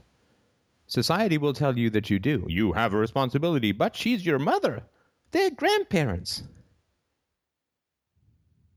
Yeah, yeah, yeah. Yeah, let's send a couple of more altar boys to that pedophile priest. Because, you know, he's in big with God, man. He's a priest, so send him some more fucking victims. No!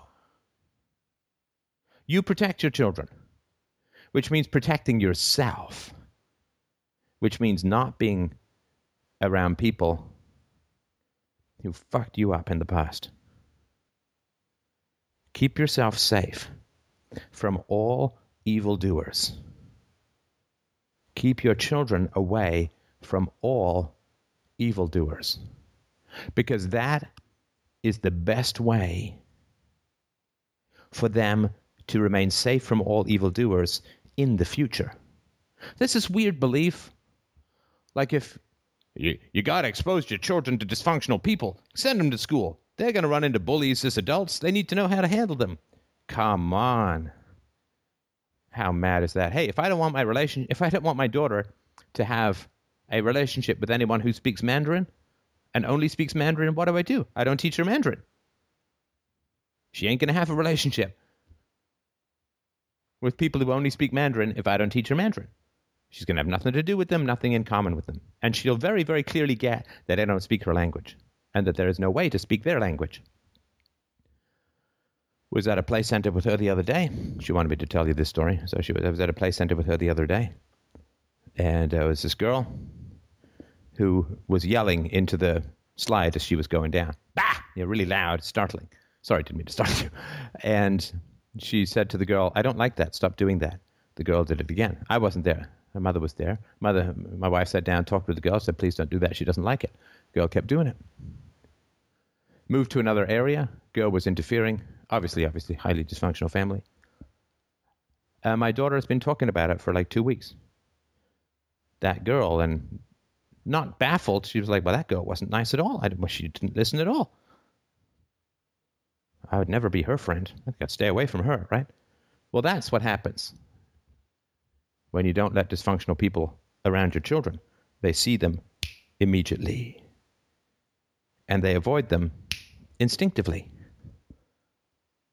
So, the moat, the fiery moat of blue flamed virtue that I'm suggesting you ring your heart and your family with, will ensure that your children will grow up having nothing to do with people who put their kids in brain rotting drug farms rather than admit that they've got some problems with their parenting. Or kids who say, Yeah, sounds great, signed up for the motor squad. Let me sign for you because you're too young. What a great plan. That's the best way to turn the crap of your history into the gold of the future. Right? To recoil against all who did harm for children in your history is the best way of ensuring that your beautiful sons will grow up as good people who will contribute mightily to the virtue of this world. But get these people out of your life, man.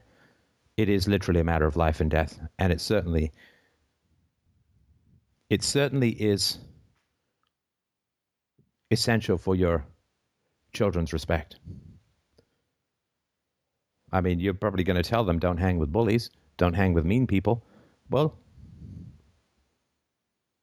give them that example, right? No, you make perfect sense.